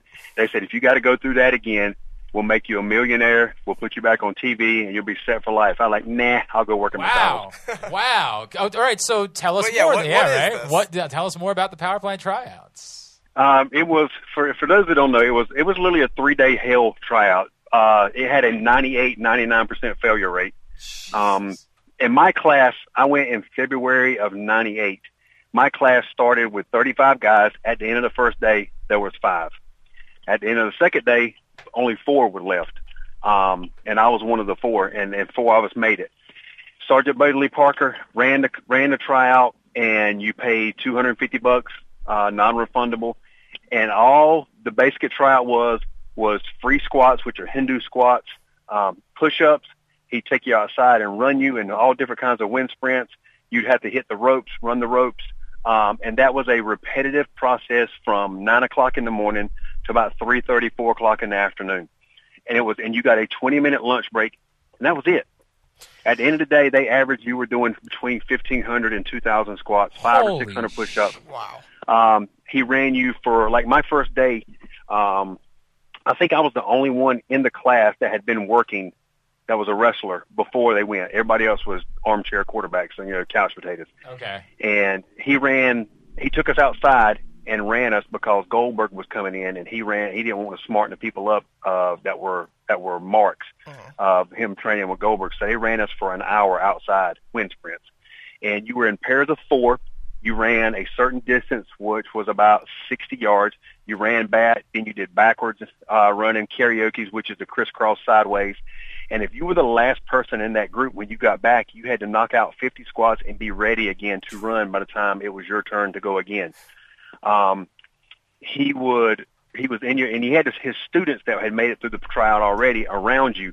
Um, and when you were doing squats, he would scream for you to get your buckets. You had to get a five gallon bucket, turn it upside down, and every time you did a squat, your ass had to touch that bucket. If you didn't, one of the students hollered out and you started over. Everybody counted. If nobody wouldn't count it and Sarge didn't think you were in um, in in line or if you were synchronized, he'd make you start over again. He was an asshole for three days. And Well, thi- thi- I hated. this, this, this There was one time. There was one time. Like one. There was one time I was going to. There was everybody would throw up. I was going to throw up one time. I ran in the bathroom to throw up, and he grabbed me by the back of my shirt. Now he knew I was uh, had been working. Uh, he knew I was friends with because I had trained Lodi, who was Raven's sign guy, and Lodi was already there. And Lodi's tag team partner Toad Curtis White was there as well, but they were running me. He was helping through the tryout. He ran in the in the locker room, grabbed me, pulled me in the middle of the um group, and he had a thing he did, and they warned me about this. He would throw you in the middle of the ground if he felt like you were going to quit and see how tough you were. He'd get you on your back. He'd say, "Say I'm a dying cockroach," and he'd go, "Kick your arms and legs and say I'm a dying cockroach." And if you ever said it, that was your ass. So I knew what was coming. He threw me down. I didn't get a chance to throw up. He threw me down. He was like screaming at me. He's like, "See what we say? You're you're a dying cockroach." I said, "Kiss my ass," and he was like, "Kick your arms and legs." I was like, "You Sarge, I'm not saying it." And uh, he got me up and threw me back in line. And Toad said he was looking at me like, okay, uh, this kid's going to make it, and had that, that look on his face. And Toad kind of was laughing. He looked at Toad like, you mother. He said, you smart him up to this. Uh, so he we, he took it out on everybody that Toad had smartened us up. and that's So what, for like, th-. WCW was pretty corporate at this point. How did this fly? because they it was one of those things they didn't really they knew it was don't ask don't tell they knew about it but they didn't say anything because uh Jody Hamilton run you know the mass superstar he ran the power plant Sarge was the trainer along with Ted Swatley God rest his soul and Mike Winter um and nobody they didn't say anything I mean it was the fact that one day they came down um and I've told this story on many interviews JJ Dillon and Paul Orndorff came down because they were working for WCW as agents. They came down to the power plant to see what kind of talent they had because they had no idea. And in my, once I made it through and came back, um, guys like the Natural Born Thrillers, Elix Skipper, Lash LaRue, Yeah. Mike Sanders, um, you know, Chuck Palumbo, those guys were there training. And I had gotten, uh, what I would do is since I was already working, Sarge was training me. And then when he'd get the name guys in there and was working with them, he would get me with those with Elix and Chuck Palumbo and those guys and have me train them guys. And I'm like, damn, Sarge, I'm paying you to train, and you get me to train these guys. So they they had a tryout or a thing one day where J.J. Dillon, Paul Orndorff came to see what they had. Everybody paired up and did a match. Um, then my, I got paired, with my buddy Kurt or Toad. We did a match. Brad Armstrong was watching. Another God rest his soul, another great guy. And when we got through, the boys had come up out of their seat because the match we did, Brad Armstrong, he's like, man, that is some straight up ECW style, what we were doing. Um, we got done. Everybody's like high five and you know, whatever it was. And I go over into the corner and Paul Orndorff and JJ Dillon come up to me and they basically said, you know, we're a corporate company. We don't think you really have the look to be a corporate, you know, what WCW is, which is wrestling. I didn't have the look because, you know, I was 260 pounds. I was over, I had a stomach. Um, pretty much what you kind of saw in the beginning of me at ECW is what I was there. Um, and he said, we just don't think you're right for WCW. We don't think you could ever make it in this business. Well, I think it explains how you ended up not being in WCW and instead Yeah. ending up with ECW pretty well. I, I was I was already I had gotten pissed off because there was a lot of. You know, I was still working at the time, so I would go down there three days a week and train, drive down to Atlanta because I live east of Raleigh in North Carolina, and um, I would drive down to Atlanta three days a week and train, come home and work, and then wrestle on the weekends. And you know, some days they were you know one or two days a week they'd be painting the Thunder canvas or the Nitro canvas in one of the rings. Sarge would have some guys training in one ring and others in the other. So I re- you would only have one ring to really train in to do anything in. And every, so a lot of times you just couldn't get in there because there were so many guys there. So I felt like I was kind of wasting my time. Uh, clearly. Um, the to, to then end up in ECW, like I, I guess once you've been through the power plant thing, you're like, oh hell, whatever. You know, like if I can do this, I can do just Well, about it's still- anything, right? It's it's still well, it's still intimidating because you watch ECW and you see those guys like uh, New Jack and Balls and Axel, um, Sabu. Looks like they're killing people in there. Yeah. and that's a very That's cool, but- intimidating locker room to be a part of. I, okay. Was it was it because of like one-upsmanship? Was it a situation where you're like, okay, how am I going to do something that's even more bat s crazy than what the last guy did? It's hard to impress that locker room, even because the way I got my job there, it's a right place, right time. Um, and you can't. I was even told beforehand from because I got to try out through Toad, who Lodi had spoke to Raven. Raven has spoke to Dreamer about giving Toad a tryout, and uh, so he went to try out, and I just went with him, just rode because I knew Steve Corino from the from North Carolina Independence, and he told me to come and uh, come down. He said if you can't get in the ring, at least you'll be able to uh, meet and politic with some people. And, and they Lodi and Raven was saying that it's hard to impress the ECW people because they and the ECW guys because they are a part of it and they have seen it all and done it all. So when Toad got his tryout, it didn't go well. Nova looks at me and says, "Hey, you got your stuff?" I said, "Yeah, I was it was in the car because the night before he and I had worked at Public Enemy. Toad and I did. So I went and got my stuff, did a little five minute tryout with Simon Diamond. I get out of the ring and I um, I'm standing there talking. I hear somebody from the crowd that were sitting there watching scream at Bill Alfonso to get the ball guy back in the ring. And I look and it's Paul Heyman. So the Vontae gets me back in the ring for the next hour. I'm working out with different guys. When I get through, um, I was doing everything I can to impress him. I'm hitting the turnbuckles. I'm hard. I'm hitting the ropes hard to the point where I'm spitting up blood when I go in the back and I'm in the bathroom. The door opens and in walks Paul Heyman. It's like something out of a freaking movie. And uh, he walks straight up to me and I'm sitting here, you know, still bleeding from the mouth. He, he sticks his hand out and goes, hey, I'm Paul Heyman. It's nice to meet you. I said, hey, Paul, my name's Chris Wright. He said, uh, where are you wrestling at, Chris? I said, I told him. He said, well, what's your wrestling name? I said, C.W. Anderson. He goes, I knew it. He said, you look like Arn Anderson. You uh, got the spine buster like Arn Anderson, the left punch. He says, are you on contract at WCW? I said, no, sir. They told me I didn't have what it take to be a, you know, a wrestler. He said, don't leave before I speak to you. So I go and I'm, I'm standing backstage because they let me stay backstage. And 10 minutes before the show starts, one of the referees comes up and gets me. He says, uh, Paul wants to see you in the back. So I go in the back where they're dressing at, and I'm, he's sitting there with Vito LoGrasso, Danny Doring, and Roadkill. He, he said, introduces me to him, and he says, hey, you're tagging with Vito. Welcome to ECW. well, you know, I mean, rest is history, right? Rest is yeah, history. rest is history. So obviously I impressed somebody, and I guess I impressed the right person. You know, and, and obviously he immediately put you into, you know, a, a pretty I, I, would say prestigious, the new Dangerous Alliance, and considering his history with that, like that must have been uh, him saying that he saw a lot in you there.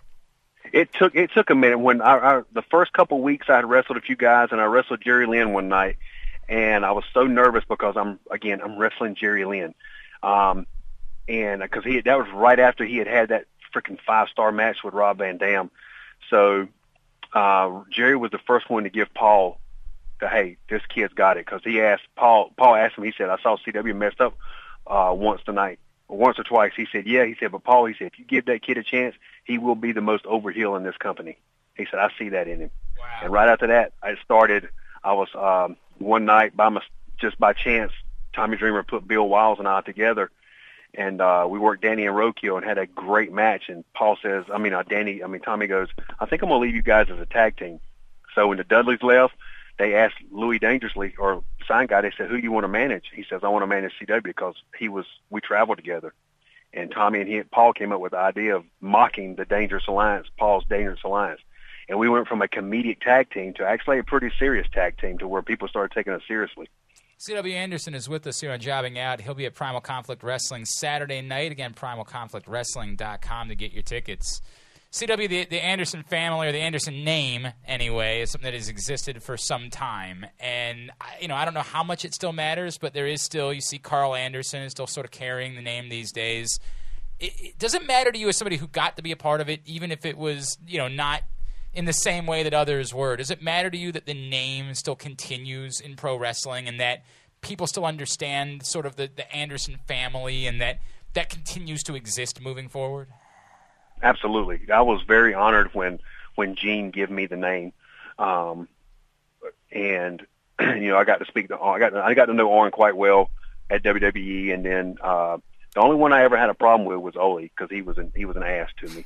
Um, which I, I hear that I hear that from everybody about Ole. So um, Arn give me his blessing. You know, Gene was the one that gave me the name, and you know, for you know, I've been wrestling for 25 years, and I continually get, you know, you're not a real Anderson. And I'm like, well, none of them are jackass. I don't get, I don't get that, and um, I I really honor the Anderson name. When it was given to me, I couldn't job it out. I couldn't abuse. You know, I always, of course, I had to grow the beard, and I always had already had the, the hairline, so I was good there.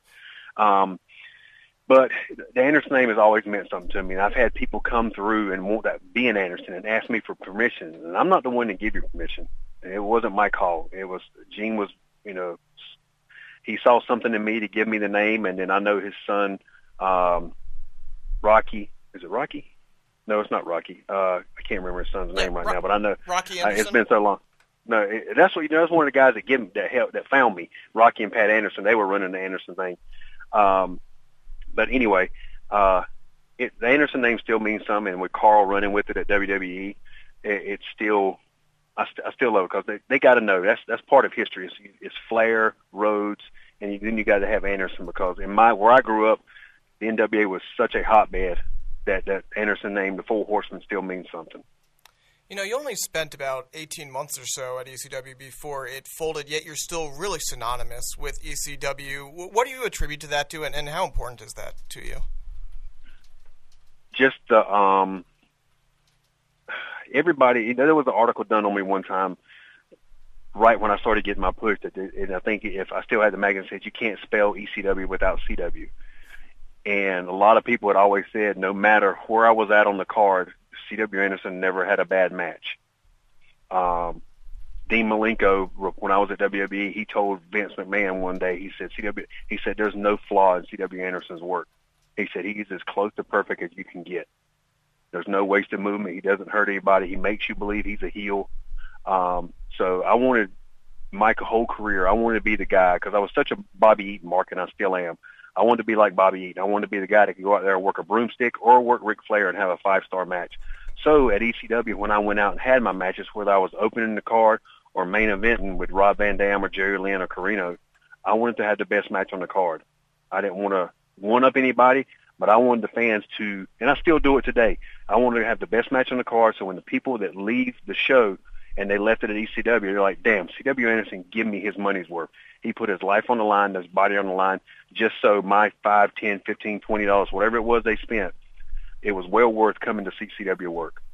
And I think with that, that's why I'm still, you know, because you know, 17, 18 years later, people people still talk about the I Quit match, and that was my defining moment was that I Quit match, and I still hold my hat and hang that on that match as being my moment at ECW.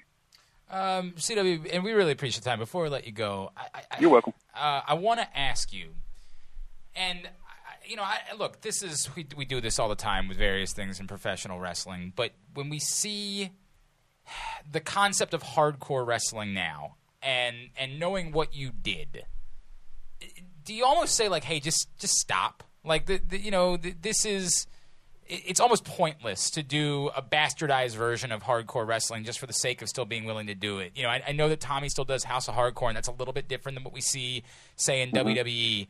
But when you see them have like they have a, a pay per view that they call Extreme Rules, and it's it's anything but that. Like there's just nothing extreme about it. Is there almost a party that's like, you know what, it's it's fine, it's gone away, that's what it is, but like don't continue to just throw things out there or say you're doing something a certain way because it, it, it almost is embarrassing to the legacy that you guys created. Yes, I, agree with you. The word pointless was pretty much it. Um, like Tommy's House of Hardcore is totally different. That's a lot of times because Tommy's real. Tommy and I are really close, and I, I always tell him, I was like, "Why don't you book me more than what you do?" He said, "I don't want my show to be ECW." He said, "I'm trying to let ECW die," and that's what you know. I think Vince that was a big reason for him bringing back WWE or the ECW version was to kill it off because we were getting such a push, Right. a push because he, he never give the originals a chance. And when you have an Extreme Rules pay per view, you do anything hardcore, just let it go. You can't you can't piggyback on what you know Taz, Sabu, Dudley's, Tommy built. Shane Douglas for the main one. Shane Douglas was the one that kind of you could say started the Extreme, and then the guys that carried the torch till the end, myself and Steve Corino and those guys. Um, you can't duplicate what we did. It will never be duplicated again. Just let it go. Come up with something else. Yeah. Do your own thing. All right. Uh, uh, one more. Is there any everything that we got to see? Do you ever remember something that was like pitched or storybooked, or like there was an idea that you guys had that somebody said, "No, that's too far." we can't. We can do a lot of things. We can't do that. Yeah, there was one thing with me, and I still remember to this day because I, I have a lot of my stuff on video on VHS tape, and there's a promo I did with Simon and Swinger, and Paul kept pushing me with these lines of, you know, being this hillbilly uh, deliverance type character to where the point was I said, Paul, you're really trying to make me gay. You're trying to make me that deliverance Wow. character. And, and I said, I don't, I, that's too much. Because I remember I made a comment about Swinger's lips and where we would, around my parts, call it a delicacy. Um, I still remember that line. Wow. And I was like, and I had put my, Paul said something else uh, when he said about flipping it over and it being a guy, uh, flipping, thinking it's a girl and flipping it over and it being a guy. I said, Paul, I don't want to say that. I said, I'm, I'm not gay. I don't want to be gay. Because, again, I don't have anything against gay people. Hell, my uncle was gay. So it's just a fact that he was pushing my character like that. And I said, Paul, I don't want to do that. Although you know now, after Burt Reynolds passed away, it would have been a, like uh, maybe a nice play in to have like Burt come back and maybe be a part of. I don't know. I don't know. I don't know. yeah, again, Hey, far. yeah, right. I hear you. hey, uh, hey, CW Anderson, man, we can't wait to see you Saturday night out at Primal Conflict. Is there anything we can plug for you? Are you on uh, social media anywhere? Is there something that people can follow you? Facebook, Instagram, and Twitter is all ECW Anderson. Excellent, You, man. me- you message me, I always get back to you, and hoping, praying this hurricane Yeah. keeps turning because I'm in. I, yeah, up until last night, I was in the direct path of it, so Oh. I'm hoping it kind of goes its way south, um, so I can get up there to see you guys. Well, we are hoping for the same thing. CW, we really appreciate it, man. It's been great chatting with you, dude. Uh, looking forward It was to a pleasure. Saturday nights. All right, man. Thank you guys so much. Appreciate CW Anderson for checking in with us on this week's show. Aaron, uh, you went out to Seattle this past did. weekend. You got to experience Defy and Yes, the legendary. Wa- You know what? I jumped out at me about the pictures you posted of Washington Hall. I know it's not a big place, but I didn't know it was that small. Oh, it's tiny. I it's had amazing. no idea it was that small. It, it was fantastic. Everything about that was so fantastic. I could not rave more, and not just because we're friends with a lot of the guys. well, frankly. I don't like them. Okay, I mean, you don't like them. I kind of like them. They're pretty good. Well, I like I like everybody else. I like Matt Farmer. Oh, we're not talking about. Like I'm talking Jim about Matt and Jim. Yeah. Yeah, Steve Miggs. Go. No, that guy of can- course. Awful, awful. Absolutely. Awful human being. Yeah. Um, it, it was just awesome. It was really cool. The venue was cool, like you said. It was small, and it was a, one of their smaller shows. Even though it was still, you know, it, it was good size. The crowd was loud, passionate, and all the people out there were great. So many people came up to me. They made sure to find me. Some brought beers, which was awesome. Nice. And uh, handed beers. I, I loved meeting all of you guys. There was just a b- bunch of you. I, I By the way, let me make this very clear. You never need to buy Aaron a beer. The rest of us, you should show some respect to. But Aaron, you don't need to do No, no, no. No. Y- They are wonderful people out there. Uh, it was great. The crowd was crazy. Like even though it, it wasn't that much, it was as passionate a crowd I have ever been sitting in. Um, it was awesome. You could tell then the the wrestlers were feeding off of it. Uh, the venue's really cool, especially once they get the lights. At first, when I walked in, I was like, "Huh, okay, this is cool," but you know the lights were still on and everything, and I was like, "Okay, not quite." Then the lights are off. I'm like, "Oh man, Yeah. this is awesome." That's cool. Um, and so just everything around it was fantastic. And, and that's before get into the wrestling. Uh, it was cool. I brought my friend Kevin. You met Kevin at my wedding. Uh, it was funny. Before the show, we had realized the last time he had been to a wrestling event was a SmackDown in the middle of Invasion in the in 2001. So he had not seen wrestling live in 17 years. Wow. Uh, Wow. And after the very first match, which was Jeff Cobb versus Shaft, and, and I'll go into some of the wrestlers here in a second. Uh, he was he just turned towards me and was like, "Holy crap, this is incredible!" So just seeing his face through everything was fantastic, and the wrestlers. I mean, I could not put over the wrestlers more. Obviously, like Jeff Cobb's going to be awesome. Matt Cross is going to be awesome. The big names were going to be awesome. But a lot of the guys who I had never really experienced before really, really made an impact on me. Shaft, who I, I just mentioned in the Jeff Cobb match. When I saw that, I knew I, I had recognized his name from the the Defy tweets and stuff. Uh, I saw him going against Jeff Cobb. I figured that was going to be all right. You got a big man in there to face Cobb. Cobb's going to kind of carry this and then do cool things. Do Jeff Cobb? Like, No, Shaft was great. Shaft was really a really really talented big man. You could st- tell he tell he's still a little bit raw, but he's really talented. And Jeff Cobb at the end put him over. He said, he said, interestingly enough, he said, I don't know what you've heard, but after January, I'm not going to be able to do this anymore. So what does that mean? My guess is Ring of Honor, New Japan, but could be WWE for all we know. Um, and he said like, so I, I'm sad to do it, but with guys like you around, I'm you know Defy's in a good place. So Shat's Cool. a guy you Cool. should definitely. Um, we got to talk about this guy Randy Myers, who'd be one of your favorite guys. Ravenous Randy Myers. Ravenous Randy Myers. Again, I didn't know much what to expect from him. I saw he was in. You He's know, a big deal in that in He's- that in those neck of the woods. Yes, he is, and I, I thought, that okay, neck of the woods. yeah, you know, Yeah, the- that neck of the woods. Yes, exactly. Uh, I thought, you know, he was a hardcore. You Maybe know, now I think about it, why do woods have necks? I've never given this any thought, but why does neck of the woods even make sense, Aaron? I, I don't know. You know, I would I- really I'm like not to a know woodsman. We need a why is there a neck here. of the woods? All right, sorry, go ahead. Could- No, uh, This uh, really kind of drove me crazy. yeah. Now, now you're making me think about that. Right? I think we need to get a lumberjack or something in here, or do a lumber. If anybody knows more about Nexon, Where, where's plays with squirrels? We need to. uh, ah, yeah, We, we need to get him in there. Uh, anyways, I thought he was just like kind of a hardcore guy. Like that's because whenever I see him, it's usually in Okay. hardcore matches and stuff. So you you get Brody King and Tyler. It was they were a, it was a hardcore match. Ty, Brody King and Tyler Bateman against Tommy Dreamer and Ravenous Randy Myers. okay. So you had King and Bateman come out. Then what I thought was interesting was you had Tommy Dreamer come out first. I was like, huh, little bit odd. You would expect Tommy Dreamer to be get the last entrance, get the big ovation. So he does this thing. Everyone cheers for Tommy. The lights go out, and I notice everyone in the crowd raise their phone so they can start recording on video. And I say, wait a second here. What's about to happen that everyone feels the need to record this? And then Ed, At Last by Etta James starts playing. I'm a big fan. Yes! My love has come along. And uh, Randy Myers comes out, and he's portraying kind of an androgynous, like he's out there, he's kissing guys in the crowd, and he's Oh, just it, a. love it. You know, love and it. got some of the fans, by the way, lining up to do it. Oh, well, why wouldn't they? Yeah, no doubt. Absolutely. If, Um, if a man is willing to eat a popsicle that was just by Joey Ryan's or a, a lollipop that was just by Joey Ryan's dick, then I'm guessing that just kissing Randy Myers is Um, it was awesome.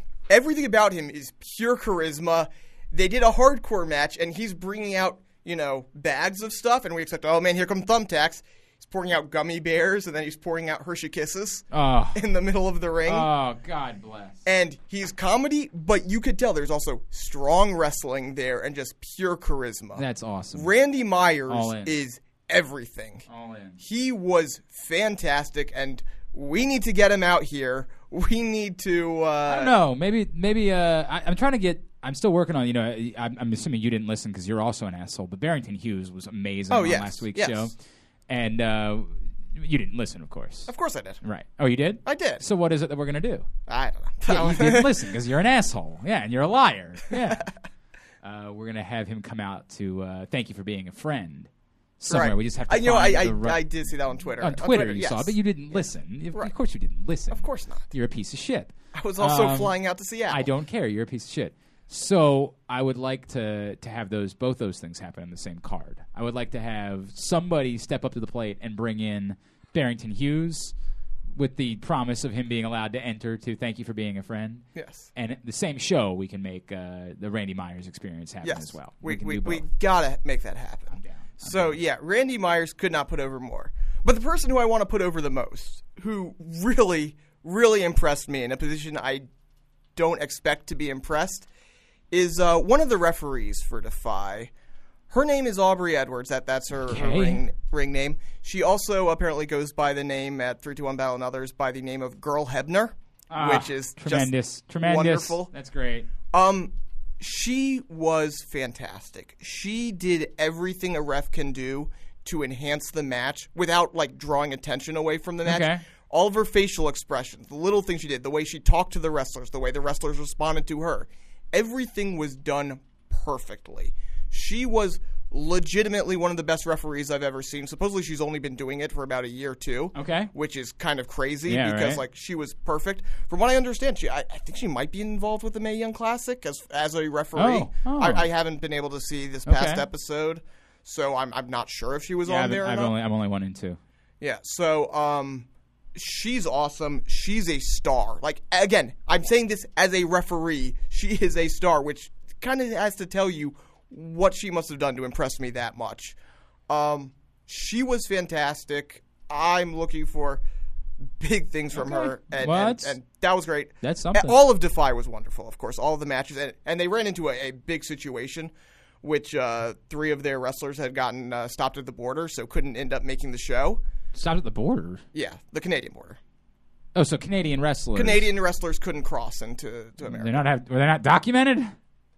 The hell? That's a weird. Don't know how much I can go into it, but uh, uh, so, but they didn't know for sure that they weren't showing up until midway through the show, and this was like their main event. Oh, This was this was Nicole Matthews who was supposed to face Allie, Ah. and one of the tag teams who was supposed to compete for the tag titles. Ah. and they made the best of it, and possibly even got better. Like we got to see Tyler, uh, Brody King and Tyler Bateman again re- end up Okay. wrestling in the main event, and in a completely different match than they wrestled before. Okay. Um, and then they got a uh, one of the trainees there to wrestle Allie, and again, Allie did a fantastic job. At uh, you know, literally they they found out half hour beforehand that they were going to end up wrestling each other, if wow. that.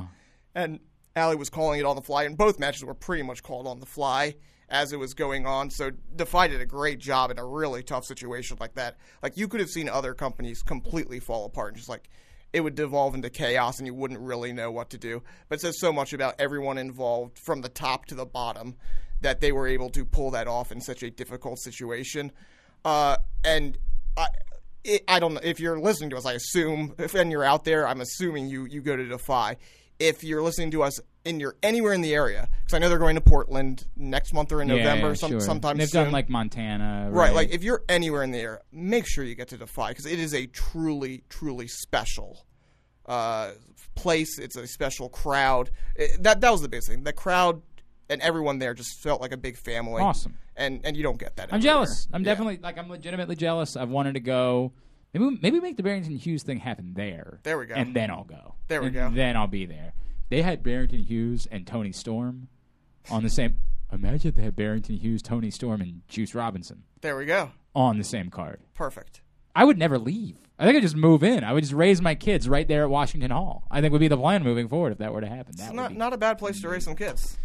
All right, uh, quickly, we did not talk uh, last segment, and we should have about um, another interesting thing that occurred on Raw.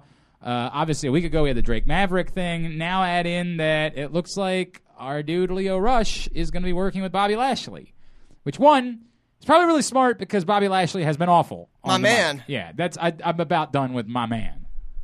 Um, I, I I won't go into that. I mean, I'm done. Um, this is essentially. Well, and don't forget, Drew Gulak is also suddenly showing up. Yeah, in a lesser, you know, like he but was again, there, like but- right, it's cruiserweights correct. showing up. Well, but again, cruiserweights are supposed to be part of the Raw roster, right? Like they are. They, Well- well- I know they haven't been. Are they? because they like they they established a real GM, and since then they've been completely separate. I understand, but they never said you guys Right. aren't part of Raw anymore. They've always been part of Raw. Uh, this is what you're supposed to do. Hi, Uncle Glenn here. Remember when you started this whole 205 Live thing? Remember I said, hey, crazy thought. Make those people more interesting to everybody else by having them interact with the superstars that we already like. Just a wild thought. Might be the type of thing that could get some crossover audience for old 205 Live, huh?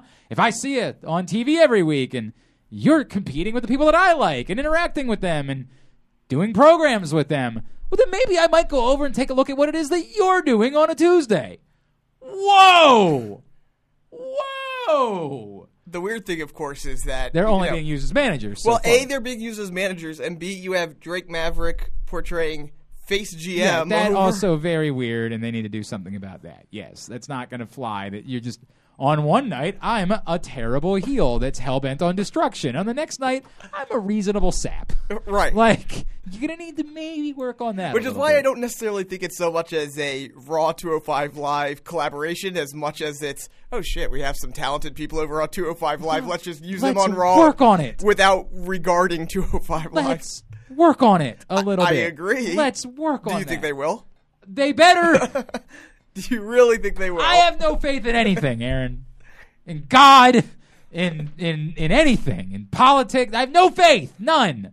I am a goddamn nihilist at this point. I am no George Michael. Um, I might be closer to George Michael Bluth. In fact, is I think what I'm closer to. Um, this is so stupid. Y- yes, use Lio Rush, but like also maybe have him work a match at Oh, some there's point. no shit. But we're not going to have him. and work it doesn't match have to be. A, it doesn't reason. have to be a match against Tony Nese. It could be a match against, say, Chad Gable. Crazy thought. It would be awesome. It would be great. Maybe Drake Maverick. I, it is. I know it's worse because he's staying between the two of them, but like, you're like, all right, maybe, maybe, maybe Drake Maverick uh, should not be working matches at all. Maybe old Rockstar Spud is. Look, eh, he's fine as a manager. He's a Oh, wait, he's a- more more than fine as a manager. He is might be outside of Paul Heyman the best manager in the business maybe, right now. Maybe, might be. You might be right about that. Um, but yes, this is a. Uh, it's a great idea. Do more of it and do it smarter. Think about it. Have some continuity. Like, there's no reason these things can't coexist. It's weird. It's all WWE branded. Like, like, do it. Do it. All right. There, everybody outside the door is hearing me now. Um, and uh, and finally, one other thought. Uh, we are gonna. I, I I brought up. Hey, Cody can win the NWA belt. That's all well and good, but it only matters because it's Cody winning the Right. NWA belt. Um, the NWA a, the belt just doesn't matter. They're trying to make to, to, to their credit, they they're are- doing everything they can at this You know, point. it's, it's weird. Have you noticed that R-Truth like that's the first thing he lists on his Twitter bio is being a former NWA I mean, champion? that's I mean, first of all, it's arguably his biggest accomplishment. well, I mean, I hear you, but Well, the NWA title he- mattered at that point because it was Yeah, the TNA, it was, it was the top T- TNA, right, you're and right. he is the first Black NWA champion. That's the Yeah, other that's, big that's, thing. That's true. He doesn't list it like that on his Twitter. no, but that I mean, but that's one of I the hear reasons you. it's so important. But uh, again, at that time, the NWA I, title I'm did for matter. the NWA title mattering, but they got to do more with it. They're going to do uh, a 70th anniversary show, and uh, Cody is going to defend it. The, the rematch for Nick Aldis will be at that show. Um, unfortunately, I'm worried right now. The only way that the NWA title can matter is if Cody keeps it, right? Like, and I don't see that. I guess Ring of Honor doesn't care. You know what I mean? Like, because they clearly don't care about just about anything that any of their performers are Uh, doing well, right now. they, they don't care about anything the Bullet Club does sure, that's because they want they want to keep the Bullet Club happy. That's fair. That's reasonable. Um, so I guess they'd be okay with him continuing to hold the NWA belt for some time, and maybe they'd even like consider a scenario Well, where for for a while there, when NWA title really meant nothing, Right. Back in because I remember the first uh, Ring of Honor show I went to was back in 2008, and there was this crazy. There was an NWA title match on the show between Adam Pearce and Brent Albright that actually like came close to stealing the show. It was this crazy. Probably I don't know for sure, but probably one of the best NWA title matches since it lost relevancy. Um, so they're not against the NWA title being a thing because there's no, Right. you know, it- you're not Right. endorsing anything. The NWA is right, not a company. company, right? Correct. It- It's the NWA. well, they're, they're trying to do something with this show, right. but- Well, the, but it's the show. It's it's I hear you, it's to to keep that relevant and and you know And jump onto other other companies, right? Um, so to their to NWA and to to you know Corgan and everybody else's uh, credit, whoever who all the people involved with it, they're doing as much as they can to make it relevant. You know, it was legitimately irrelevant two years ago. Oh, no doubt. I guess my my thought process would be maybe the NWA belt is is what the all in brand becomes, right? That like as you move forward, if you want the all in that magic, that feeling, if you want to do more shows, that you sort of created around the NWA belt because that's sort of something that can exist outside of all of these other companies. Right. And can always have it. You don't have to go back and add, you know what I mean? Like you can make that be you could you could say at some point like if you're going to announce all in 2 for next September in the next 6 months, you could announce Cody will defend the NWA Right. title. You know what I mean? Like something like that. And and use it sort of the way that you did essentially last year as that sort of carrot that was dangling that was out there um, leading up to All In. I think that would be a, a smart idea. All right. Uh, AJ would tell you to check out him on social media at AJ Francis 410 because he's got links there in his bio to all of his music and he's got videos out and everything that he's doing. Support Frank. Uh, again, AJ Francis 410 on uh, Twitter and Instagram. Check him out and hopefully he's got some good news to share with you sometime soon. Uh, Aaron, you're on Twitter. At the AOster. The show's on Twitter. at Jobbing Out Show. Email Jobbing Out Show at gmail.com. Baltimore Sun Rolling Stone. Um, just wrestling. I'm still catching up. I've, I'm still barely hanging on from Seattle. That was a wild time. So I'll be writing something in Yeah, you should probably future. think about doing that at some point. Yeah, you know. All right. Exactly. All right. I'm at Glenn Clark Radio on Twitter, glennclarkradio.com. And thanks again to Tyler Steele for joining us for picks, as well as to CW Anderson. Make sure you go check out Primal Conflict Wrestling Saturday for Revolution Rumble, primalconflictwrestling.com. For Aaron Oster and for the main event, vent, vent, vent, vent, vent, vent, vent, vent, vent, vent, vent, vent, AJ Francis, I'm Glenn Clark. This has been Jobbing Out. Go ahead, you do it. Dropping out.